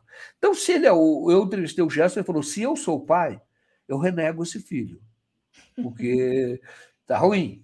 Entendeu? Agora, já que eu sou pai, se querem contar comigo para contar todo o erro que ocorreu na Lava Jato, podem contar, eu ajudo. Porque ele está desde o início e viu a perversão muito antes de surgir é, o Paulo Roberto Costa, a Petrobras. Ele foi até a, o Moro e disse: Ô Moro, o Youssef escondeu o dinheiro, ele está operando e você não vai fazer nada. E o Moro não fez. Não fez porque tinha interesses, né? Ele queria deixar o Youssef como isca, como um cachorrinho, ou quem sabe operando de acordo com os interesses dele, o que é muito mais grave. Mas que uma correção pode começar a apontar, viu? Por que é que se ignorou essa petição? Por que é que esse processo foi para a gaveta, no arquivo digital lá, como se fala gaveta? Por que, que foi? Por que, que não foi adiante? E retomar aquilo que precisa ser retomado. Precisava ter uma correção no sistema ali, na, na 13 terceira vara, que isso já foi pedido, mas é preciso ter também na própria Ministério Público do Paraná. Ali eles viraram uma organização para se proteger. Agora eles estão se protegendo exatamente do quê? O que, que eles fizeram de errado? Há indícios. Os doleiros pagavam taxa de proteção. E, e vai deixar por isso mesmo? O juiz é que deve se movimentar. A JUF, que é a Associação dos, Juízes Federais, é que deve se movimentar e pedir que haja que haja é, investigação. E o caminho interno é a correção. Perfeito. Joaquim, é, deixa eu agradecer a Andréa Rocha, que enviou aqui um apoio para a gente no Super Sticker. Obrigada, Andréia. O perfil Observar e Absorver, Eduardo Marinho. É preciso investigar Moro e Deltan como agentes dos Estados Unidos na destruição econômica do Brasil convidados para cursos de fachada por lá e treinados para reduzir o país a exportador de matéria-prima. Certíssimo, né? Esse, esse superchat aqui do Eduardo Marinho. Bom. E Carlos Alberto Veloso Lopes, parabéns, Joaquim, ser destemido Obrigado. é a sua marca. Legal. Obrigado. É, Joaquim, é, para a gente é, terminar esse assunto é, Lava Jato, né? É, a, queria que você falasse um pouco do papel da imprensa a partir dessa matéria que está aqui na nossa home do 247, falando do, da opinião do Estadão. Né? Estadão destaca a rocambolesca agonia, entre aspas, da Lava Jato. Abre aspas, a Lava Jato hoje se sabe padeceu de um terrível vício de origem e desabrido de respeito ao princípio do devido processo legal que selou seu destino, escreve o jornal. É interessante, né? É, agora Estadão falando de agonia da Lava Jato, né? Sendo que exaltou tanto, né, Joaquim? É interessante. Quem escreve editorial nessa área jurídica é um professor da USP, de Direito, da Faculdade de Direito da USP, que é um, é um garantista até, tá? Então, ele está correto. Então, e ele já fazia críticas lá atrás, ele começou a fazer críticas lá atrás à atuação do Moro, isso é importante. Mas, evidentemente, que a opinião que ele escreve não é a dele, é do jornal. Então, muitas vezes, escreveu coisas com as quais nós não concordamos. Mas o. É, é, é, é rocambolesca. Ela, ele está tá citando tudo que ocorreu, e, de novo, está tá contribuindo para aquilo que eu estou dizendo. Tá? A bagunça que virou aquilo, por conta. Ele cita de dois agentes públicos que deveriam fazer o seu trabalho como fazer o seu serviço, o seu trabalho como servidores públicos vendo o interesse da justiça, mas não. Eles tinham um projeto político desde o início. É isso que está falando. E aí está citando a falta de preparo, está criticando o Apio também por, pelo trote, chama de trote, tá? Que é o trote que ele fez, porque não é ameaça, foi interpretado como ameaça. Aquilo não é ameaça, nunca. Ah, veja o que ele está aprontando, isso é um trote, entendeu?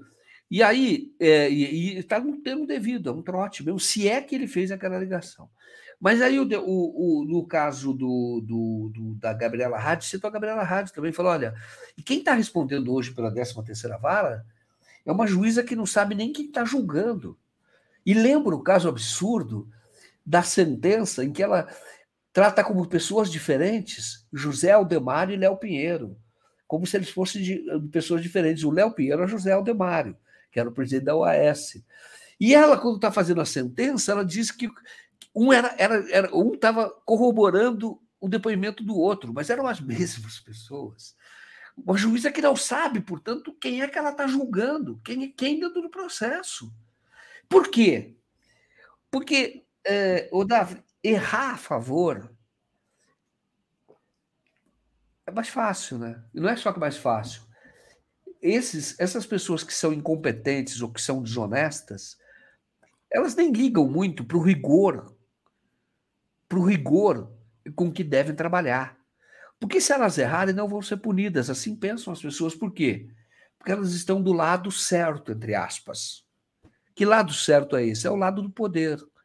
Naquela ocasião, o que era para fazer? Era para destruir o PT. A Lava Jato foi para destruir o PT. Claro, pegou um ou outro partido, poupou o PSDB, que era aliado deles, e era assim. Poupou até o próprio, da própria mensagem da, da, da Vaza Jato, o, acessadas lá pelo Delgatti, aquelas mensagens né, que mudaram a história do Brasil, e mudaram mesmo. O Moro, uma hora, conversa com da Madura do Deltan, porque eles estavam querendo investigar o Caixa 2 ali, ou a fundação do Fernando Henrique Cardoso, né? que foi criado, não era nem Caixa 2, foi criado com doação de empresários, exatamente como o Instituto Lula. O Lula nem foi criado com doação de empresários, mas havia doação de empresários, não era propina. Mas aí, quando eles disseram, ó, para a gente. E discutiam isso, para a gente posar de imparcial, para a gente mostrar que a gente está atuando contra todos, vamos investigar também o Fernando Henrique. E aí o, o Moro da Madura no Deltan. Olha que absurdo, o juiz dando Madura no titular da ação penal, dizendo que era melhor não melindrar pessoas cujo apoio eles precisariam, de cujo apoio eles precisariam. Tá? Então, é, é, é, um, é, é foi, eu digo o seguinte, e hoje, é, tudo dirigido, tudo com alvo, tudo para tirar uma, uma presidente que eleita democraticamente, que não cometeu nenhum crime de responsabilidade. Mas se criou um ambiente que era o seguinte: vamos, vamos eh, derrubar Dilma. E esse ambiente que foi criado manipulou a opinião pública a ponto de, na véspera do julgamento do impeachment, 69% das pessoas ouvidas em pesquisas, 69, 70, apoiavam o golpe. Não sabiam que era golpe. Hoje já tem clareza de que muita, muita gente mudou. E as pesquisas até mostram que mudou. Tem clareza de que aquilo não foi um, um processo legal, que foi um golpe. Mas naquela ocasião houve essa manipulação, porque esses caras estavam sendo apresentados como exemplos de, de agentes públicos, como exemplo de juiz. Foi premiado pela Globo, recebiam prêmios fora do Brasil. Você acha que isso não era combinado? Eles recebiam vários prêmios em vários lugares do mundo. O, o Moro foi doutor honoris causa, o, o Dallagnol recebeu os prêmios fora do Brasil, um deles apresentado até pelo, pelo Glenn Greenwald. E, e por que que fizeram tudo isso? Porque queriam. O, o Moro foi apresentado como uma das 100 personalidades mais influentes do mundo. A gente sabe quem ele é hoje, quando ele foi exposto, porque ele só falava com a caneta, tinha a última palavra, porque era juiz. Podia mandar prender quem quisesse, porque ninguém questionava. Era um tribunal de exceção. E o Estadão, nesse editorial, está descrevendo que a origem de todos os problemas é essa mesmo. Tá? Lá atrás tem um vício de origem os agentes públicos, sobretudo esses dois, não estavam fazendo um trabalho é, em busca, não estavam buscando justiça, não estavam em busca de justiça, estavam fazendo um trabalho político. Hum. Triste. Né? Lamentável. E porque quando nós começamos o programa de hoje mostrando pobreza, falando da, da, erradicação da pobreza, da necessidade de, de, de, você reduzir a pobreza. A erradicação é, é, a meta, mas você reduzir, de que você pode reduzir 20 milhões. A Daphne falou, puxa, quando a gente anda aqui pelo Rio de Janeiro, quantidade de gente que a gente vê morando na rua, famílias inteiras, que nós não víamos nessa quantidade. Não víamos. E o que a gente vê, eu vejo aqui em São Paulo também, todos nós, todos vocês veem. Aumentou a pobreza, é visto a responsabilidade disso é Lava Jato. Ah, não, não foi. É Lava Jato. Por favor. Por favor, claro que é. A Lava Jato ela, ela provocou desinvestimento, o Diese apontou de 172 bilhões e tirou 4 milhões e 400 mil empregos. Como é que não é? Então eu falo para você, olha o drama, quando nós vemos o Estadão está diagnosticando, está fazendo o editorial correto, tá? É, correto o editorial ali, mostrando esse vício de origem. Mas, claro, que o, o editorial mais correto que ele nunca vai fazer é o editorial Peço desculpas ao Brasil. Eu ajudei o Estadão. Esse seria o editorial correto do Estadão. É verdade. O Globo, o Estadão. Entendeu? O Globo, talvez daqui já passou da Lava Jato nove anos. Dizem que o Globo, a cada 50 anos, ele reconhece os erros de 50 atrás. Então, vai ser de 64, ele demorou 50 depois. Lá na frente, uma hora ele vai para fazer média, vai reconhecer Ramos, tá? Então, é. o que, o que, mas o editorial correto é esse, esse editorial em si, só ler esse editorial de hoje é correto. A análise que faz é correta. Agora, se você olha outros, se você olha a causa de tudo isso, você fala, mas meu amigo, esses dois empoderados politicamente não o teriam sido, né? Se não fosse a atuação de vocês. Em 2018, foi feito um editorial infame do Estadão, e a gente tem que lembrar isso sempre. Foi feito um editorial infame que diz assim: uma escolha muito difícil. Como uhum. é que uhum. você pode comparar um professor da, da USP com a formação que tem o Haddad com um miliciano? É. Alguém hum. expulso do exército por indisciplina. Como é que você vai falar de uma escolha muito difícil? É o mesmo Estadão. Então, agora aqui, quando você propôs essa matéria para a gente falar, é, eu falei do editorial em si, está correto. Agora, se o editorial, vamos dizer assim, o mais completo seria um pedido de desculpas. Não só do Estadão, mas o Estadão também foi linha de frente. E tinha ali colunistas do Estadão que eles, eles vazavam tudo do Moro. E ajudaram a construir essa, essa farsa. Claro que ajudaram. O tempo todo. E agora quem é que pagou o maior preço? Os mais pobres. Eles pagaram. Com certeza, Joaquim. É, deixa eu agradecer ao Paulo Batistella, que colaborou aqui com a gente, e a Regina Aquino também, que também colaborou. Obrigada. É, antes da Márcia chegar, ela já deve estar chegando, mas já que ela não chegou ainda, eu vou te propor um. falar, porque você estava falando de, de origem, né?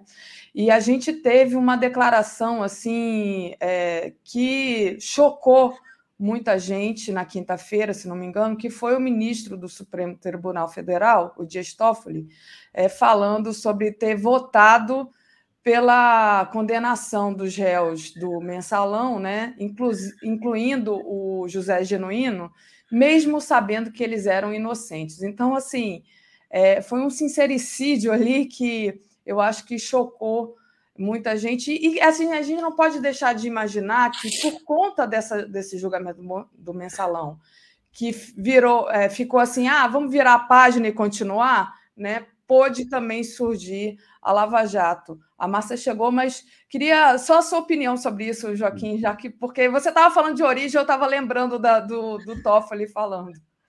Foram esses tempos estranhos que nós vivemos. Foram esses tempos nebulosos, estranhos a condena... o mensalão, a condenação ali foi sem prova. O mensalão. Ali o que havia era caixa 2. O mensalão era um caixa 2 de campanha, todos os partidos, que envolvia todos os partidos. E que foi criada uma sistemática em Minas Gerais pelo PSDB, Eduardo Azeredo. Ali, aquilo era um mecanismo, ali sim, de financiamento de campanha. Essa era a forma de pagamento de campanha. Isso foi o mensalão. Era um crime eleitoral que você pode levar hoje já se entende assim. E correto esse entendimento. Mas ali era pré-Lava Jato. E o Toffoli, como os outros juízes, não julgaram de acordo com a lei. Julgaram. E isso começa a dar errado. No caso do Toffoli, ele está falando, era conveniente que eu participasse da dosimetria. Isto é, desse uma pena mais leve para ele. O juiz não pode pensar assim. Se a pessoa é inocente, não interessa, é inocente. Então, mostra que o julgamento do STF e que, na verdade, inspirou a Lava Jato, viu? Porque se o STF, a Rosa Weber diz, eu não tenho provas, mas a, a literatura me permite tomar a decisão da condenação do, do, do José do, do, do Zé Dirceu, ela disse isso, que é um absurdo. Quem era o assessor dela? Moro. Então, ali já estava se gestando a derrubada do governo. Foi para enfraquecer o governo na ocasião, o governo do Lula. Depois de enfraquecer o governo da Dilma. Como eles não estavam conseguindo ter resultados eleitorais, essas mágicas, esse feitiço, é um feitiço, não estava produzindo resultado eleitoral, Aí foram para foram para mão grande, foram para o Congresso aí derrubar derrubar uma presidente pelo tapetão do, no, no terceiro turno. Foi isso que ocorreu. Mas começa ali no mensalão e o Toffoli mostra este mau exemplo que contaminou o judiciário como um todo. O juiz não pode ter esse cálculo. Agora, foi um sincericídio, de fato, como outro, já que o, o Toffoli o Toffoli cometeu. Entendeu? É um absurdo, eu digo para você, o to, vários outros, vários outros, vários outros. O Lula diz que não fala mais com o Toffoli, até por causa dessa, daquela decisão heterodoxa que ele tentou ter, tomar. Lula, o, o Vavá foi um pai do Lula. Tá? Se você ler a biografia, ele foi um pai, porque o Lula não teve pai, porque o pai saiu cedo, fugiu, batia muito nos filhos, depois vieram atrás conviveu muito pouco com o pai. Ele não teve uma convivência com, a, com o pai. E quem teve a figura, quem foi a figura paterna do Lula, que era o filho mais novo, né? quem teve a figura, essa figura paterna foi o Vavá. E o Vavá morreu, ele era para ter ido ao velório, aí o Toffoli toma uma decisão em cima da hora, dizendo, não, o Lula não vai, mas o, o caixão o vai... vai. É o morto que vai. É um negócio assim, foi no mínimo... É, no mínimo não, né? Foi, foi desumano. Foi. É isso, Joaquim. Queria te agradecer demais. No dia do teu aniversário, você vir aqui mais uma vez fazer essa análise. O pessoal perguntou: ah, cadê o Breno? O Breno hoje teve que viajar, então o Joaquim esteve aqui hoje conosco e vai estar amanhã novamente, que é o dia dele aqui conosco. Obrigada, Joaquim. Um beijão para você. Aproveite bem seu dia, viu? Valeu. Eu estou com um pouco de dificuldade porque eu estou resfriado, né? Aquela famosa gripe 247, né? Ora, não quero nem. Então, não quero nem pegar essa gripe, Deus me livre. Obrigada, Joaquim. Beijo para você. Valeu. Tchau. Deixa eu agradecer aqui a Joaquim Nogueira, o charado Joaquim, FHC e História do Congresso sempre houve mensalão. É, não fizeram como se. Enfim, era Caixa 2, Joaquim já falou sobre isso. Deixa eu trazer aqui a nossa querida Márcia Carmo. Bom dia, Márcia, tudo bem? Bom dia, querida. Tudo bem, vocês? Tudo bem, maravilha, Márcia. Vamos lá, vamos, vamos. A gente tem aqui uma pauta é, extensa, né? Queria que você começasse falando do discurso da, da Cristina, né? A, a Cristina que falou para o povo é, embaixo, muita gente, né, debaixo de uma forte chuva, de uma multidão ali esperando a Cristina falar. É, pela comemoração do, da Revolução de Maio, né? É, que, que foi assim? Como é que você resumiria a fala da Cristina para gente e qual foi a importância do que ela falou? Olha, foi, ela falou na quinta-feira, né, fim de tarde, caiu um temporal aqui em Buenos Aires, uma tempestade, e as pessoas continuaram lá, não saíram, enquanto que Cristina não terminou o discurso, e quando ela terminou, eram muitos jovens que gritavam, eles dizem aqui, ao invés de falar bis, eles costumam dizer uno mais, uno mais, uno mais, e começaram a pedir para ela continuar falando. É, foi impressionante a quantidade de pessoas. Isso aconteceu na quinta-feira, quando falta muito pouco, um mês mais ou menos, para a inscrição das candidaturas, das alianças, das coalizões para a corrida presidencial. Lembrando que o primeiro turno da eleição será no dia 22 de outubro, mas antes os argentinos vão às urnas nas primárias no dia 13 de agosto. Então, todo mundo estava uma expectativa enorme, porque Cristina tem um, um, capital político ainda importante, que pode ser decisivo nas eleições. Ela disse que, mais de uma vez, que não será candidata à presidência, não, não voltará a disputar o cargo. Então, cada um ficava prestando atenção no que ela dizia nas entrelinhas, para saber se ela ia dar alguma pista de quem será o candidato dela. É, no palco com ela estavam é, três possíveis candidatos à presidência: o, ex o atual ministro da Economia, Sérgio Massa, é, o ministro do Interior, Vado de Pedro, e ainda estava o Axel Kicillof, que é o governador da província de Buenos Aires, entre outros, todo mundo tentando pegar uma casquinha ali no capital político de Cristina, lembrando que todos que estavam foram convidados por ela. No discurso, Daphne, chamou a atenção Cristina não citar sequer o nome do presidente Alberto Fernandes. Ele não foi convidado para o evento. Então, ficou ainda, foi ratificada a divisão entre eles. Alberto Fernandes chegou à presidência porque Cristina escolheu, é, o escolheu como candidato, então tem ali uma, uma diferença é, óbvia e explícita mas Cristina sinalizou, deixou algumas frases como pistas, dizendo assim: chegou a hora daquela geração que foi dizimada, ou seja, na ditadura, não disse a passar palavra, pode ser uma pista. No fim de semana, vários analistas do, da, da, imprensa aqui tentando entender, é, sugerindo que provavelmente o candidato dela seria Vado de Pedro, que é o ministro do interior, que tem uma história de vida é, bem difícil, porque os pais dele desapareceram na ditadura, e Cristina sugeriu, e surgiram vários cartazes na cidade de Cristina com Vado de Pedro. Então, até aqui parece ser esse o candidato dela. A, a, as águas ainda estão rolando, mas foi um discurso forte, importante, de críticas ao Fundo Monetário Internacional, de críticas ao macrismo, é, de alguma crítica a Alberto Fernandes, mas também uma frase que ela disse que foi: estaríamos ainda pior se, em vez de Alberto Fernandes, tivesse sido eleito o, o Macri, né, naquela eleição de 2019, porque a inflação está muito alta aqui, então as pessoas estão criticando, e Cristina também está sendo muito crítica dos rumos econômicos do país. Perfeito, Márcia.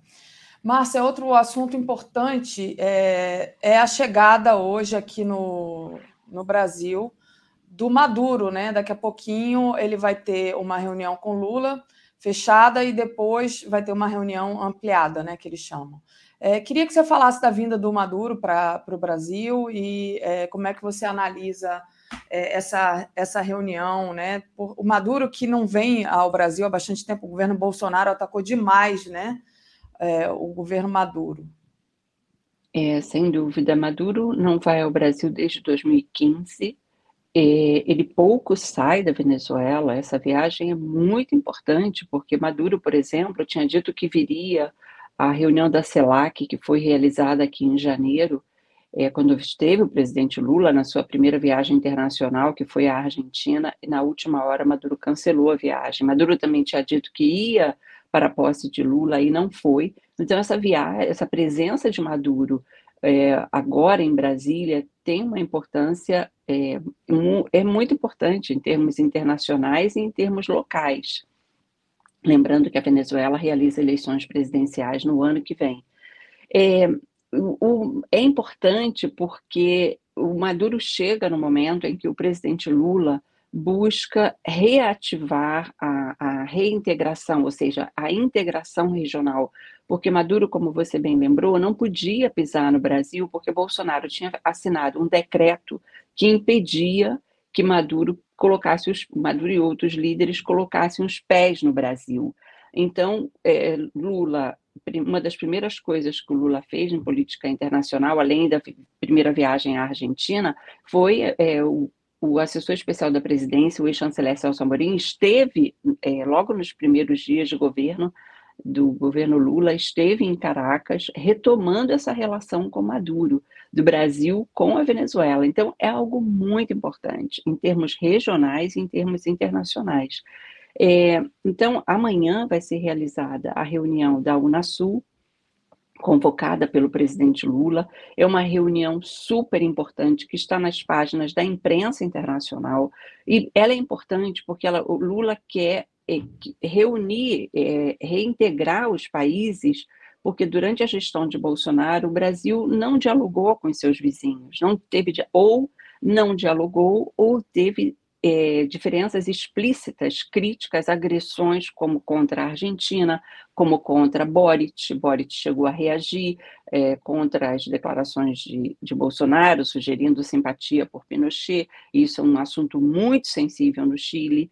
Então, é, o, é, o encontro de amanhã é importante por tudo isso pela retomada do diálogo do Brasil com seus vizinhos, para fortalecer ainda mais, para evidenciar a liderança do presidente Lula na região e em termos é, globais, pela presença de Maduro, porque no ano que vem a Venezuela realiza eleições presidenciais e até o ano passado o Brasil não reconhecia Maduro como presidente, reconhecia Guaidó.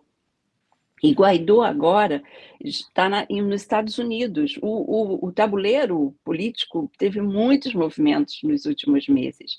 Guaidó eh, saiu da Venezuela, eh, disse que já sua vida lá já era insustentável, foi para a Colômbia. Quando chegou na Colômbia, o governo de Gustavo Petro, da esquerda, segundo Guaidó, eh, não o, o apoiou. Então, ele foi, com a ajuda do Departamento de Estado dos Estados Unidos, se mudou para Miami. Então, ou seja, tudo isso amanhã está sendo chamado de retiro do Lula, né? o, o encontro da Unasul tudo isso é, vai ser muito interessante de acompanhar amanhã, porque tem Maduro, pela primeira, uma das primeiras vezes que ele sai do país, porque sempre se diz que se Maduro sair vai ser preso, é, tudo isso se falou e ele saiu. A questão da Venezuela, um parêntese rápido, segundo a Acnur, mais de 4 milhões de venezuelanos deixaram o país porque não têm mais condições é, econômicas e sociais de viver no país.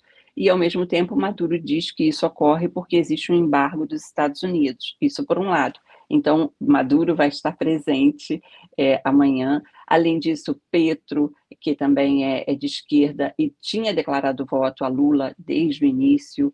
É, Boric também, que tinha declarado o voto a Lula, vai estar presente, que está com problemas internos sérios, porque a extrema-direita foi a mais votada para a redação da Carta Magna, é, da nova Carta Magna do, do Chile, a atual é ainda de 1980, da época de Pinochet. O Equador, que chamou eleições antecipadas, que vão ser realizadas dia 20 de agosto, porque o presidente Lasso estava prestes a ter um impeachment, uma canetada prevista na Constituição, dissolveu a Assembleia Constituinte, se salvou do, do, impeachment e vai governar seis meses por decreto. Então, amanhã é uma reunião muito importante, gente, muito, muito, em termos econômicos, sociais, geopolítico, é, os holofotes vão estar, sem dúvida, em Brasília. Desculpe se falei muito, é porque é muito assunto. Da... Não, eu acho importantíssimo, né? É uma notícia boa.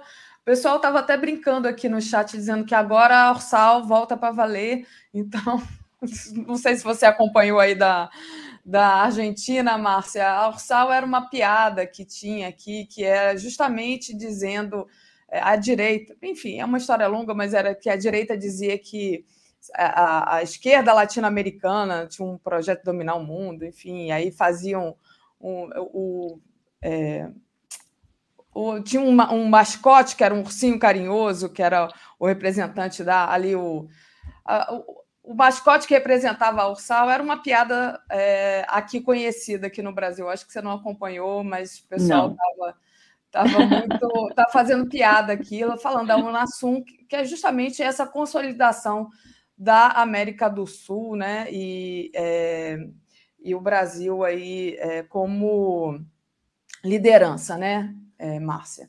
Mas então, muito importante essa reunião e queria te agradecer pela análise, pela notícia. A gente vai continuar acompanhando. Amanhã você está no Boa Noite ou é hoje que você está no Boa Noite? Quando que você. É amanhã, às quatro da tarde, eu estou com a Daiane. Ah, meu sim. programa. E tem uma coisa que eu esqueci de comentar que eu acho que é interessante. A Unasul foi criada em 2008. Então, a maioria dos países da região era de viés de esquerda. Quando chegou, tempos depois, não muito tempo depois, é, o, já, quando ela já foi para um, os governos já foram para um viés de direita, era Macri, Bolsonaro, aí a Unasul foi esvaziada de 12 países, passou a ter quatro, e foi criada a ProSul. Então agora a ProSul perde importância e o Lula tá, tenta fortalecer a União de Nações Sul-Americanas, porque, o, apesar de ter direita no Equador, apesar de, enfim, é, ter uma preocupação muito grande no grupo com o avanço da extrema-direita em alguns países. Então, é um momento super, é, um movimento importante do Brasil e o retiro, o chamado retiro do Lula vai ter um impacto, sem dúvida, é, transcendental. Maravilha. O pessoal aqui lembrando que a URSAL é a União das Repúblicas Socialistas da América Latina. Claro que isso foi usado pela direita aqui no Brasil para dizer, não, eles têm aí um projeto comunista, aquela coisa toda, mas acabou virando piada no final das contas, né? Márcia, muito obrigada. É, então, amanhã Márcia estará lá no Brasil Agora, que é o nosso Jornal da Tarde, comandado pela Daiane. Obrigada, Márcia. Beijão para você. Obrigada para você. Bom dia para você e todos e todas. Obrigada. Bom dia. É, ah, tem aqui um superchat para a Márcia. Márcia, sinta-se em casa, fale à vontade, queremos é, te ouvir. Então, está é, tá aqui a Márcia, é, sempre bem-vinda. E é, hoje, gente, começa ali o, a participação do Marcelo Auler nesse horário da terceira parte do Bom Dia. Bom dia, Marcelo Auler, tudo bem? Bom dia, minha querida Daphne, bom dia, comunidade. Vamos lutando aqui em Brasília para trazer informações para todos vocês do que está rolando aqui e fora daqui. Sim. E Marcelo, você está aí nessa luta, né? Marcelo, um repórter super experimentado, estava inclusive é, tentando é, trazer entrevistas ao vivo. A gente vai dando notícia para saber se vai rolar mesmo. Não vamos anunciar caso não, não aconteça, porque às vezes os, os políticos. Não vai acontecer, não, não vai, acontecer. acontecer. Eu vou explicar por quê. Mas vamos, é... vamos primeiro. Vamos primeiro. É, depois a gente fala disso que já seria um, um outro assunto, né?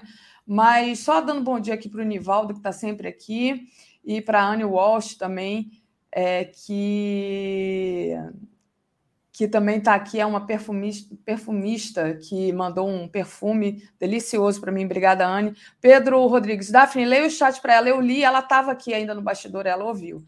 A Márcia ouviu.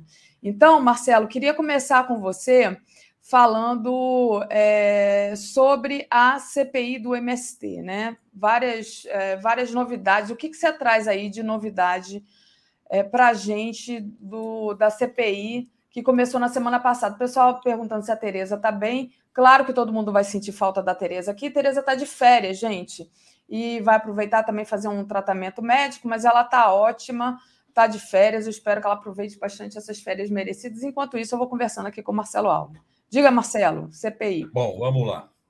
A CPI do MST está nesse exato momento, segunda-feira, a partir das 8 horas da manhã, em Presidente Prudente. Por quê? Porque a CPI do MST, que como já se falou aqui no Bom Dia em vários momentos, eu e a Tereza também já falou, ela é formada pela direita extrema-direita, tem alguns que não são da extrema-direita, mas que defendem os ruralistas, o agronegócio e querem criminalizar os movimentos sociais. Foram para o Mirante de Paranapanema, em Presidente Prudente, atrás de informações de ocupações de terra que não tem nenhuma relação com o MST. Essa é a curiosidade. A CPI foi criada para investigar o MST, quem os financia, quem está por trás, todo aquele discurso de que o MST é uma organização criminosa que já não cola mais nessa sociedade, graças a Deus, a não ser em parcela dela.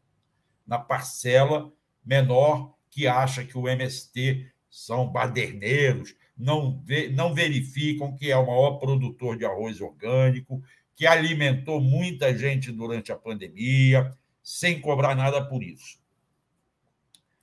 Na quarta-feira à noite, os, de, os deputados da CPI, muitos deles, principalmente aquele pequeno grupo que forma a base governamental, PSOL, PT e alguns outros partidos, foram informados desta diligência hoje às 8 horas da manhã em Presidente Prudente, onde eles iam conversar com um delegado de polícia civil para falarem de ocupações, o que no discurso da direita eles chamam de invasões.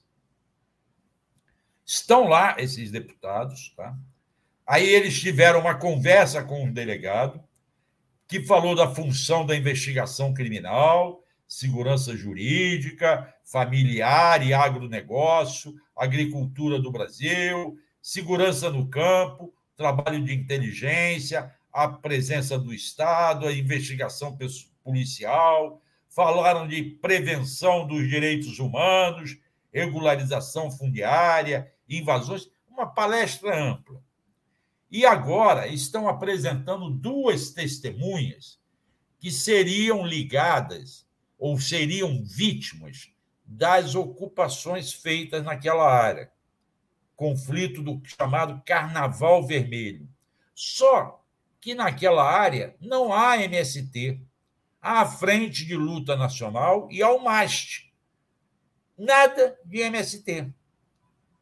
Agora, o discurso é tudo como se fosse tudo uma coisa só. O MST fosse como a frente da, de luta nacional e o MAST. A frente de luta nacional, para quem não lembra, Davi, é do Zé Rainha, que brigou com o MST. E o Zé Rainha foi condenado por extorsão, por extorsões, eu até falaria no plural. Então, esta direita que está na CPI está querendo criminalizar o MST por conta dos crimes que podem ter sido cometidos pelo Zé Rainha. Tá? Vão levar lá Maria Nancy, proprietária da Fazenda Santa Mônica, que teria sofrido uma ocupação. Eu não posso garantir o que, que houve, porque eu não levantei ainda. Eu estou recebendo essas informações de alguém que está lá. Tá? E um prestador de serviço de uma redatária que estaria sendo coagido até hoje. Essas são as informações dessa CPI. Tá? Nós vamos ver o que, que vai acontecer. Vamos depois saber com os deputados que estão lá. A maioria é da base, é, da base da oposição, da base ruralista. Estão querendo isso mesmo, fazer o discurso ruralista. Não podemos nos esquecer que o relator dessa CPI é, é o Ricardo Salles, que é um pretenso candidato à prefeitura de São Paulo. Por isso, o foco dele, da CPI, deverá ser muito São Paulo. Até porque São Paulo, governado pelo Tarcísio, a polícia trabalha de acordo com, a, com os interesses também do governo ali. Então, o governo do Tarcísio irá certamente facilitar as informações todas. E nós vamos ver o que, é que vai acontecer. O, o Salles já está lá, provavelmente fazendo um trabalho que agrade aos jornalistas para ter o apoio deles na campanha que vem pela frente. Então, essa, a princípio, é a situação agora dessa diligência lá em Presidente Prudente, eles deverão ficar lá até as seis horas da tarde. Ok, Davi? Perfeito. Muito bem, Marcelo. É, bom, a gente sabe né, que a direita adora uma manipulação retórica, né? Então, e por isso eles, eles confundem né, a cabeça da opinião pública e aí trazer. É, desviar do foco que seria o MST é, não, não seria surpresa para a gente, né? Mas vamos lá. Tem, apesar de ter uma maioria é, da oposição, a gente tem ali é, parlamentares bem combativos, né? A gente viu a, as falas da Sâmia na semana passada, que foram falas bem potentes. E tem a Camila Jara também, né? Se não me engano, enfim. É, tem o, é isso. Tem Diga. o Newton Tato, do PT, tem o Paulão, do PT de Alagoas, é o Paulão, tem o Padre João, do PT de Minas Gerais, tem o Valmir, da, do PT da Bahia, que também é um assentado. Tá? Então, tem muita gente boa. Hoje, nesta, nesta diligência da base governista, eu sei da presença do Newton Tato. Uhum. Não sei se outros deputados, se a Sâmia, que é de São Paulo, eu não consegui confirmar se ela está presente lá ou não. Eu vou até ver com minha com a pessoa que está me ajudando nisso, se ele sabe me dizer se tem mais alguém da base. Inclusive, a Sâmia parece que nasceu em Presidente Prudente, viu? É, pode ser. É, ela, ela, é ela inclusive, é muito criticada porque ela deu, tem como assessora a ex-mulher do Zé Rainha. Ah, é? Ah, é. E ela vem sendo muito criticada é, muito criticada por estar empregando. E a ex-mulher do Zé Rainha faz um trabalho de assessoria para a Sâmia junto àquela região toda. Ela trabalha com os eleitores da Sâmia naquela região. Tá? Entendi. É, Marcelo, a, a, gente mudamos de assunto? Vamos mudar. Se eu tiver alguma informação nova, eu trago novamente. Tá, vamos lá. Então, é, a gente estava falando mais cedo aqui, Marcelo, com o Joaquim, justamente sobre a, as derrotas da Lava Jato, enfim, a situação da Lava Jato atual, do Moro ali podendo ter o mesmo destino é, de Deltan Dallagnol e no futuro ser caçado. E você escreveu uma, uma matéria sobre a Érica Marena, bem detalhada, né? É, queria que você falasse um pouco sobre essa matéria e ela é, que era responsável pela operação policial Ouvidos Moucos, né, que foi ali o estopim para o suicídio do Cancelier. Vou colocar sua matéria aqui, tá na nossa home, e peço para você falar sobre ela. Ok. O, o Daphne, é o seguinte: esta matéria não é relacionada, como você me falou, é da Ouvidos Moucos. Tá? Exatamente. Tá? Não é do, do, do, da Lava Jato. Porém, é o mesmo método da Lava Jato. A Érica se tornou conhecida a partir. Ela começou, na verdade, lá na CC5, mas depois ela se tornou conhecida na Lava Jato. E aí foi para Santa Catarina e lá desenvolveu essa operação Ouvidos Moucos, que teoricamente investigava possível corrupção no programa de ensino à distância da Universidade Federal de Santa Catarina. Só que elas, como acontece com essas operações, não. O fone aqui está caindo toda hora aqui. Não é, não ouviram, não foram investigar, saber com as pessoas o que estava acontecendo, o que, que não estava acontecendo. Foram logo prendendo. E no dia 14 de setembro de 2017, prenderam seis pessoas, entre elas o reitor, o então reitor Luiz Carlos Cancelheiro Oliva, que dedicava sua vida à universidade. E ele não foi arrolado na investigação por corrupção. Alegavam que ele, como reitor, tentava dificultar, dificultar a investigação. Cancelier foi preso num dia, solto na manhã do dia seguinte, mas passou por humilhações, como ter que botar um macacão laranja, foi algemado nos pés e nas mãos, dormiu no presídio, foi afastado da universidade, foi impedido de entrar no campus da universidade. Ele morava do outro lado da rua, atravessava a rua e estava no campus. E aí, humilhado, entrou em depressão e, poucos dias depois, no dia 2 de outubro, ele se suicidou jogando-se do sétimo andar de um shopping de Florianópolis. Este processo da Lava Jato continua, está na fase de instrução, na primeira, na primeira vara federal, com a juíza Janaína, que foi a mesma que decretou a prisão de todo mundo. Agora, no dia 26 de abril, foi depor lá uma testemunha, é, que é uma administradora, Dona Simone.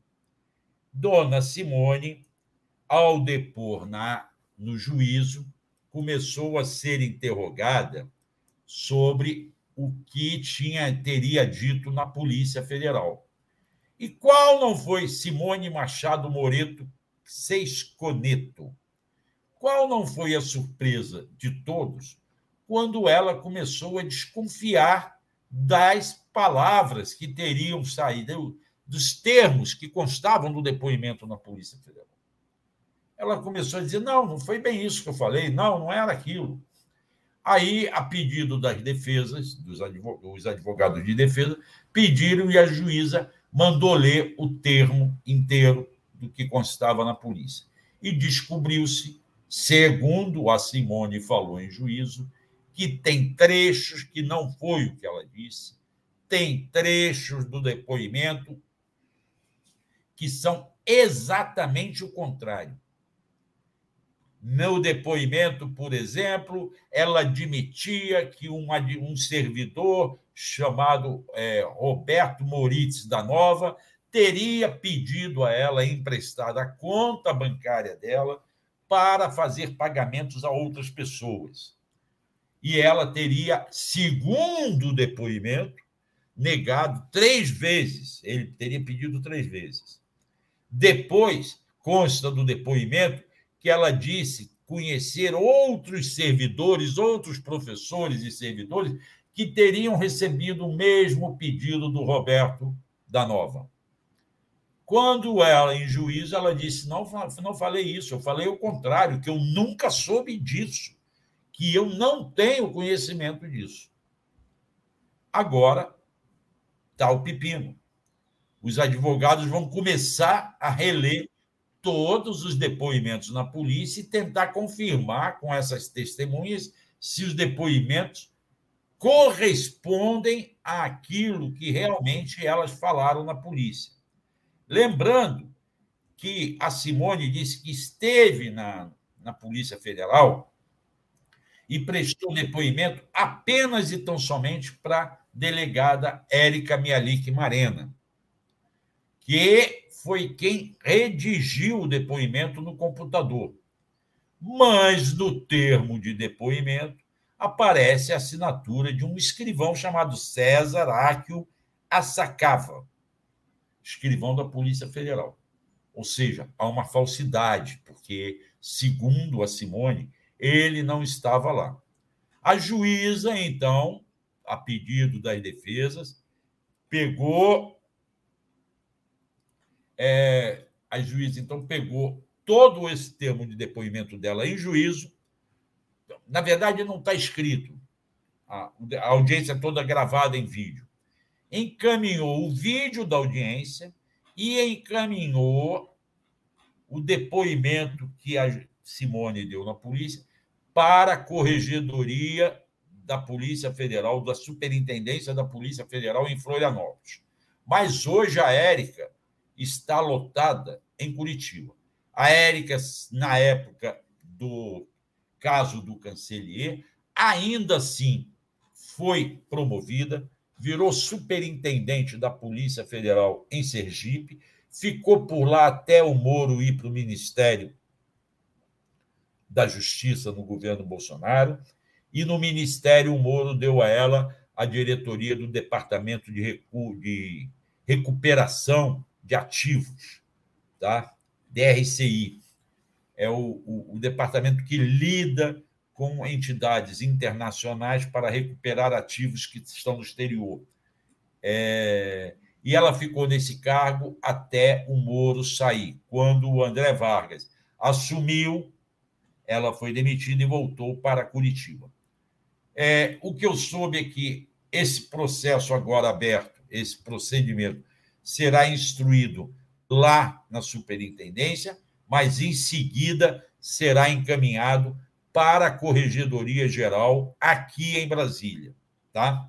Essas são as informações desse caso. O importante é saber que em janeiro de 2021 a defesa do presidente Lula apresentou ao Supremo Tribunal Federal um relato de diálogos que vieram à tona pela chamada Vaza Jato, pelo que é, são aquelas conversas da Força Tarefa de Curitiba entre procuradores, juiz e delegados em que eles combinavam tudo. Tá?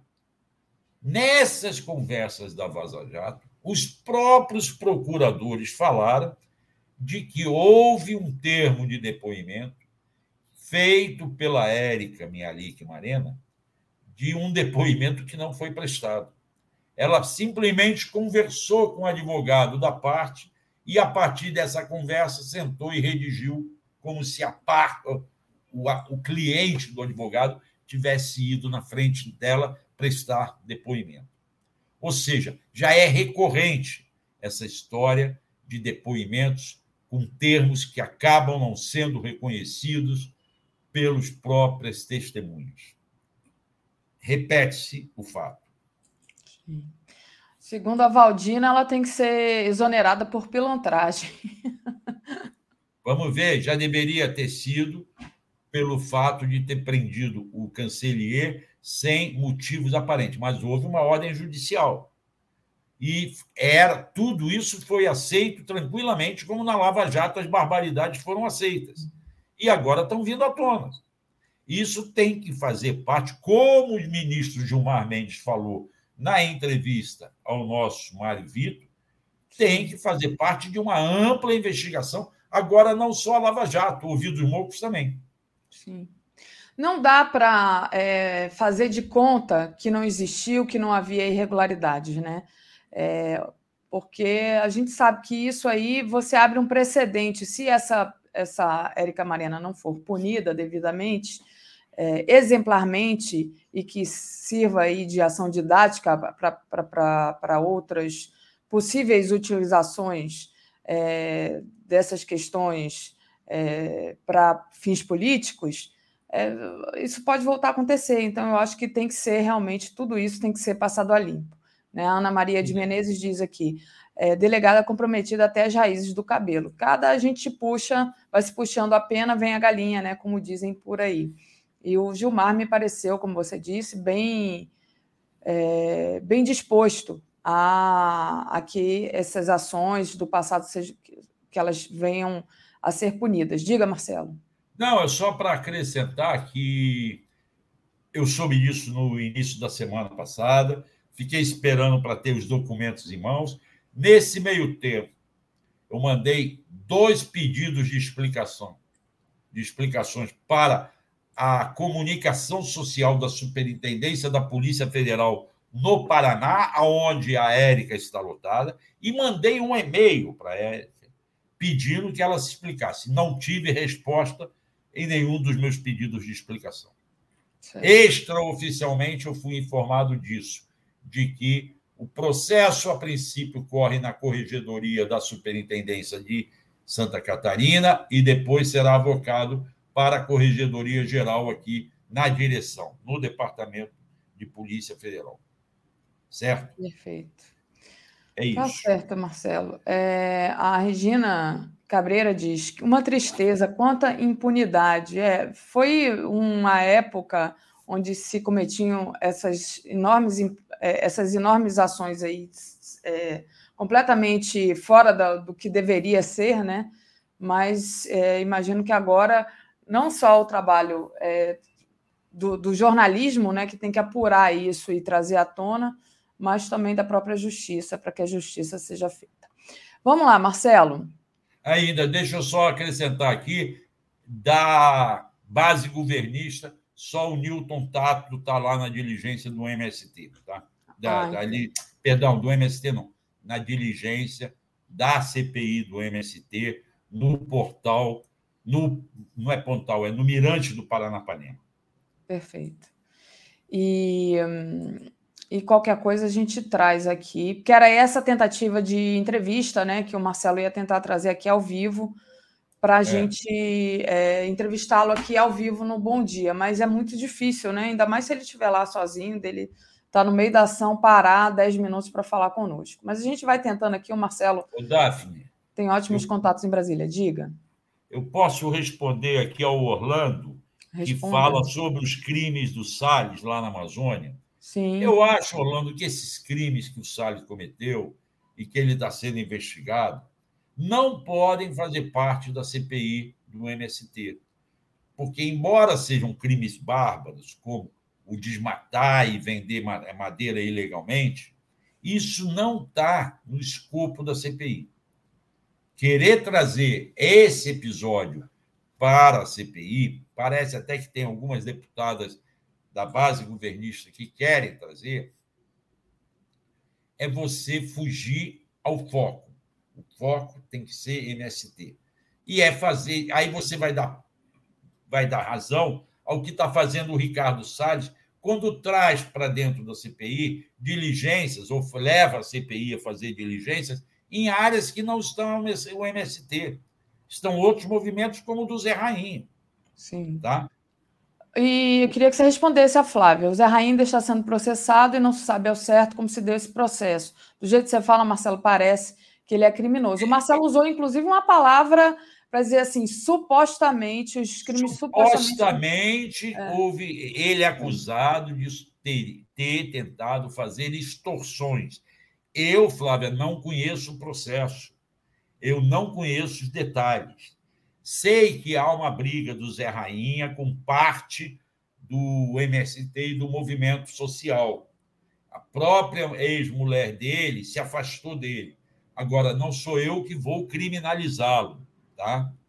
Não estou querendo criminalizar ninguém, culpar ninguém, porque eu não conheço detalhes dos processos. Quando eu conheço, quando eu leio, aí eu vou e falo, é ou não é, tá? Mas o ponto é, né, o movimento ao qual eles estão lá é, a, trazendo para dentro da CPI não é MST, né? Não é MST, não deveria estar. Então é uma manipulação do, do que deveria estar sendo investigado na CPI, né? É, uma manipulação. Agora, o, o Daphne, me chamaram a atenção aqui, eu cometi um erro. Diga. É, o ministro, o que foi ministro da Justiça, é André Mendonça, eu falei André Vargas, desculpa. André Vargas ah, foi deputado. É, deputado. É André Mendonça, que foi ministro da Justiça. Eu quero Verdade. corrigir, peço desculpas aos telenautas pelo meu erro. André Mendonça, que foi ministro da Justiça, demitiu a Érica e depois virou ministro tremendamente evangélico do Supremo Tribunal Federal. Tá? Perfeito. Ah, e vamos dar aqui também meus parabéns em público para o Joaquim, que faz aniversário hoje. Sim, muito bom. É, o, o Marcelo, a gente trazendo aqui um, um, outro assunto e já prometendo é, que se tiver algum, alguma notícia lá da CPI do MST, contra o MST, a gente traz, mas queria falar um pouco sobre a questão das mudanças administrativas, né? A MP dos ministérios. Então, passo para você, se você tiver alguma notícia para falar sobre para a gente, já trago aqui até uma matéria que está na nossa home, que é a Sônia Guajajara estudando atuação conjunta com o Ministério da Justiça para demarcar terras indígenas. É, o Lula até falou sobre isso, calma, gente, não é assim, né? Mas o fato é que é, eles tentam, de alguma forma, tirar esse poder do Lula, de que é justamente dizer como é que vai ser composto o governo, como é que é, administrativamente vai ser dividido o governo e quem tem poder de fazer o quê. Mas passo para você, Marcelo. Olha, a gente sabe que na semana passada foi feito um auê muito grande sobre essa mudança. O governo, logo no início, desenhou como seria o seu governo, tá?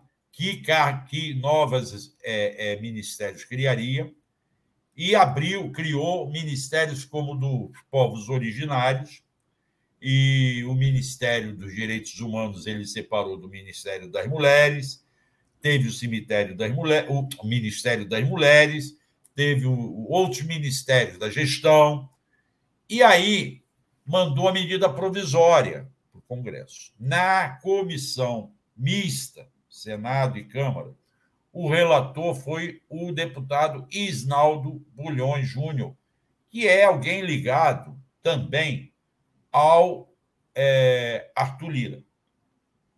Muito mais ligado ao Centrão. E ele fez mudanças importantes. Tirou, por exemplo, o cadastro de, de registro de terras, que estava no meio ambiente, passou para o Ministério da Gestão. Tirou é, a questão da demarcação de terras indígenas, que sempre foi algo ligado à FUNAI, e que hoje a FUNAI está subordinada ao Ministério dos Povos Originários, passou isso para o Ministério da Justiça, como se a FUNAI continuasse sob a tutela do Ministério da Justiça e não mais do Ministério do, do, dos Povos Originários. Todo mundo gritou, todo houve muito debate, eu acho até que acalorado demais. E, no fundo, verificou-se que, ainda que tenha alguns prejuízos, é, esses prejuízos são contornáveis. Sim. Porque, por exemplo, a questão da demarcação de terras indígenas. Ele retirou da FUNAI, da FUNAI, da, da, da a FUNAI V, encaminhava para o meio ambiente, e o meio ambiente decidia. Agora ele colocou como sendo como Ministério da Justiça.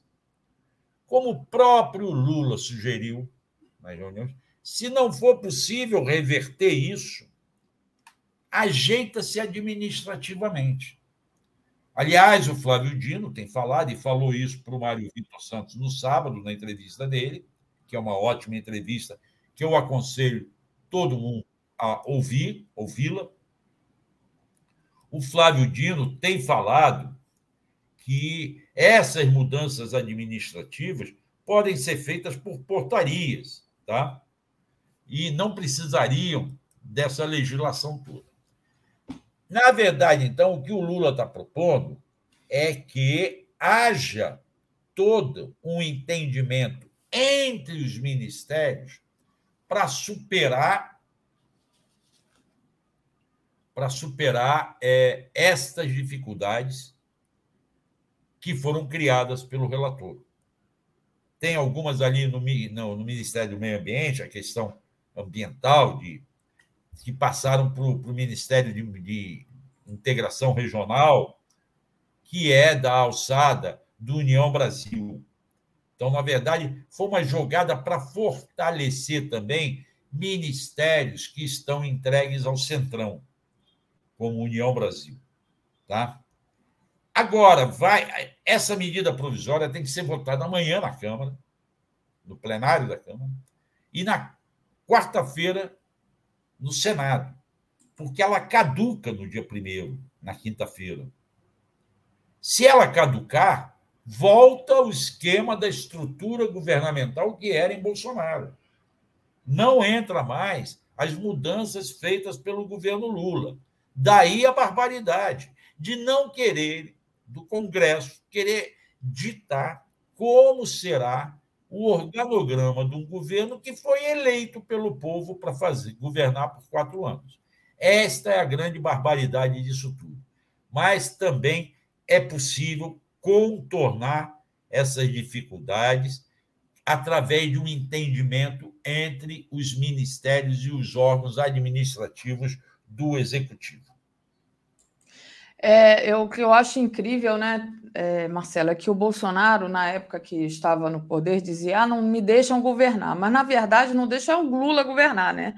Porque sempre tem, sempre se coloca um problema para o Lula resolver, né? E, a, e a, o Lula, com toda a calma, falou sobre isso: olha, é, isso são problemas da política, isso é fácil de contornar, não é assim, não.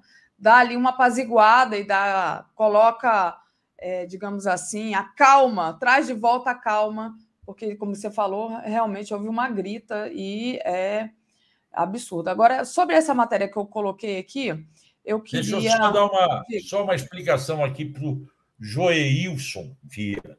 Ele diz assim: o Isnaldo Bulhões é ligado ao ministro do Transporte, senador Renan Calheiros Filho. O Isnaldo Bulhões é do MDB de Alagoas. O MDB de Alagoas é, tem como comandante forte o senador Renan Calheiros, pai, e agora também o senador Renan Calheiros, filho, que virou ministro. Mas para o Isnaldo para o Joeilson sabe, ter uma informação, no dia em que foi, foram votar o relatório do Isnaldo Bulhões na comissão mista, o senador Renan Calheiros entrou no gabinete dele questionando Cadê o relatório do Isnaldo? O que, que esse Isnaldo fez? O que, que ele aprontou? O Renan estava vendido, não sabia de nada. Ali o que funcionou foi a pressão do Centrão e não do MDB de Alagoas. Ok? Só para esclarecer isso ao Joel Wilson. É, falando em é, CPI, a gente estava falando da CPI do MST. Você tem alguma novidade aí de Brasília da CPMI, Marcelo? Não, a CPMI, a CPMI vai ser tiro para todos lados, tá?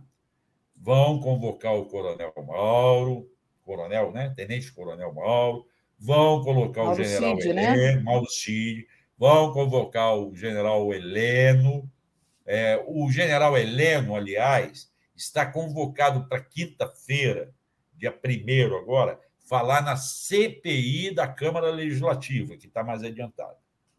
Já a CPMI do Congresso, só na quinta-feira que vai ter uma reunião para aprovar o plano de trabalho que será apresentado pela sua relatora, senadora Elisiane Gama, tá? Então, nós estamos esperando. Vamos ver se ou entre hoje e amanhã, Elisiane deve ter ido ao Maranhão, deve estar voltando, para a gente saber o que, que ela pretende fazer.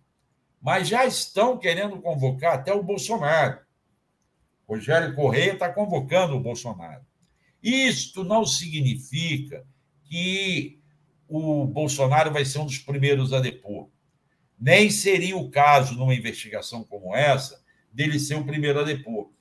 Na verdade, fica lá o requerimento, parlamentar apresenta um requerimento para ter a paternidade dele, que aí quem apresenta o requerimento passa a ter prioridades como maior tempo e, e, e prioridade, prioridade na lista para fazer o interrogatório da testemunha. É por isso que eles apresentam correndo. Mas isso fica pautado, aprovado, e aí o relator, em comum acordo com o presidente da CPI, vai organizando a agenda e botando a ordem que lhe interessa como relator para que essas testemunhas sejam ouvidas. Então, o fato de aprovar a convocação não significa que ela será, a pessoa, a testemunha, será convocada imediatamente. Vai entrar numa fila e vão ser chamados de acordo com as circunstâncias e a oportunidade do momento. Perfeito. Perguntaram aqui se a TV 247 vai transmitir a CPMI, vai transmitir é, sessão na quinta-feira às 9 horas da manhã. E aí eu só não sei, e depois é preciso combinar com a Daiane, né, que é a nossa coordenadora aqui da TV, se vai ser o, mesmo link e a gente vai transmitir, de repente o Marcelo entra para fazer um comentário, é, ou se a gente vai estar aqui comentando e vai ter um outro link transmitindo. A, é, porque está marcado para 9 horas, mas a gente sabe como é que é, né?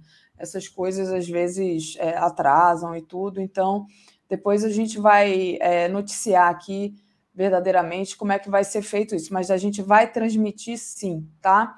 É, e eu estava falando, né, Marcelo, é, de, do, dos, das pedras que colocam no caminho do Lula e o Lula tem que desviar é, e, a, e, ele mesmo acalma, né? A, é. enfim, as, as, a, essa, essa retórica da grande mídia, por exemplo, que diz: ah, o Lula é, não, não está mandando, o Lula isso, o Lula aquilo, e ele fala: não, gente, olha, isso aí vai ser contornado, calma, ele mesmo traz a calma para todo mundo. Mas, pois, diga. Não, é isso mesmo, porque não, não, não dá para fazer um bicho de sete cabeças.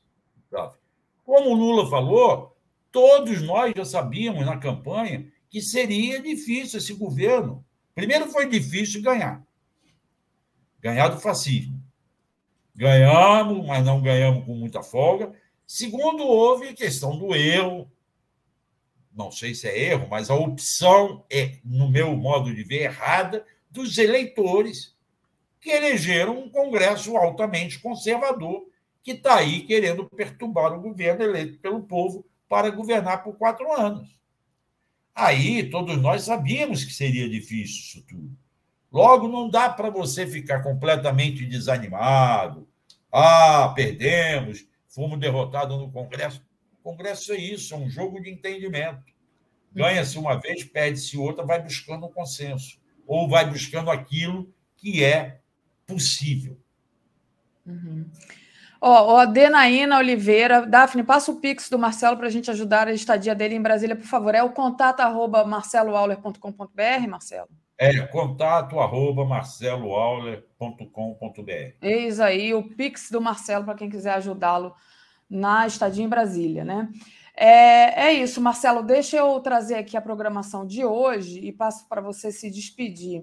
Então, hoje aqui na TV 247, é, a gente tem às 10 horas os globalistas, às 11 horas, Giro das 11, Chegou a hora com Altamiro Borges, Helenira Vilela e Marcelo Dias. Às 13 horas tem o nosso programa em conjunto com a FUP Invisível, muito além do petróleo. Às 14 horas eu volto com Papo Reto com André Constantini. Às 15 horas tem o nosso Jornal da Tarde, comandado pela Daiane Santos. Brasil Agora. Às 17h20, Léo ao quadrado, 17h50, boa noite 247, 22 horas o dia em 20 minutos e às 23 horas a live do Conde. Enquanto eu falava, Daiane me mandou aqui um zap dizendo que vai ser links separados, o da CPI e o do Bom Dia. Então, quando começar a CPI, a gente vai também transmitir ao vivo. Assistam também a CPI aqui pelo Brasil 24, pela TV 247. Marcelo, então é, é um prazer estar aqui com você. A gente prazer muito... é todo meu. Vamos ver se eu consigo é, substituir a Tereza. Eu não tenho a mesma capacidade dela, vou tentar. E eu vou ficar atento nessa diligência da CPI lá do MST. Eu tendo novidades, eu entro no giro das 11 com o nosso Conde, ou eu entro às três e meia, como eu tenho entrado sempre, no Brasil Agora com a nossa querida Dayane. E aí você termina aqui a quinta-feira às 10 horas comigo e vai correndo lá para a CPI, é isso, Marcelo? Ah, não, eu, talvez a CPI eu, eu faça de lá. CPMI. CPMI. Ah, tá. Eu tenho que decidir em qual que eu votar. Eu, isso eu tenho que discutir com a Daiane e com todo mundo aí da, de São Paulo. Se eu votar na CPI da Câmara Legislativa, que irá ouvir o general Heleno, ou voltar acompanhando a CPMI, que vai estar discutindo o, o organograma de trabalho, a proposta de trabalho da relatora Elisiane Gama. Sei? Perfeito. E nós vamos Olha... ter que decidir isso, porque não dá para eu ficar em dois lugares ao mesmo tempo. Ainda não consegui essa façanha. Ah, não? Como assim? Marcelo, a Marta está pedindo, Marta Antunes, Maria é. Marta Antunes, pedindo para você depois falar o, sua conta corrente, porque tem muita gente que não tem Pix. Acho que a maneira agora, rapidamente, que a gente já estourou aqui o tempo, é ir lá é. no blog do Marcelo Auler, que deve ter, né? No blog, marceloauler.com.br, tem tudo lá, tá bom? Pronto. Então, Desculpa, perfeito, não dá para não dar obrigada. Aqui. Agora, também não precisa se preocupar, não, que eu ainda não estou morrendo de fome. Está tudo bem, os, os, os telenautas sempre me atendendo legal e eu não estou morrendo de fome aqui, estou abrigado. Valeu. Depois eu volto. Tchau. Um Obrigada, beijo grande, Daphne. Beijo. Um abraço para toda a comunidade. Valeu, tchau.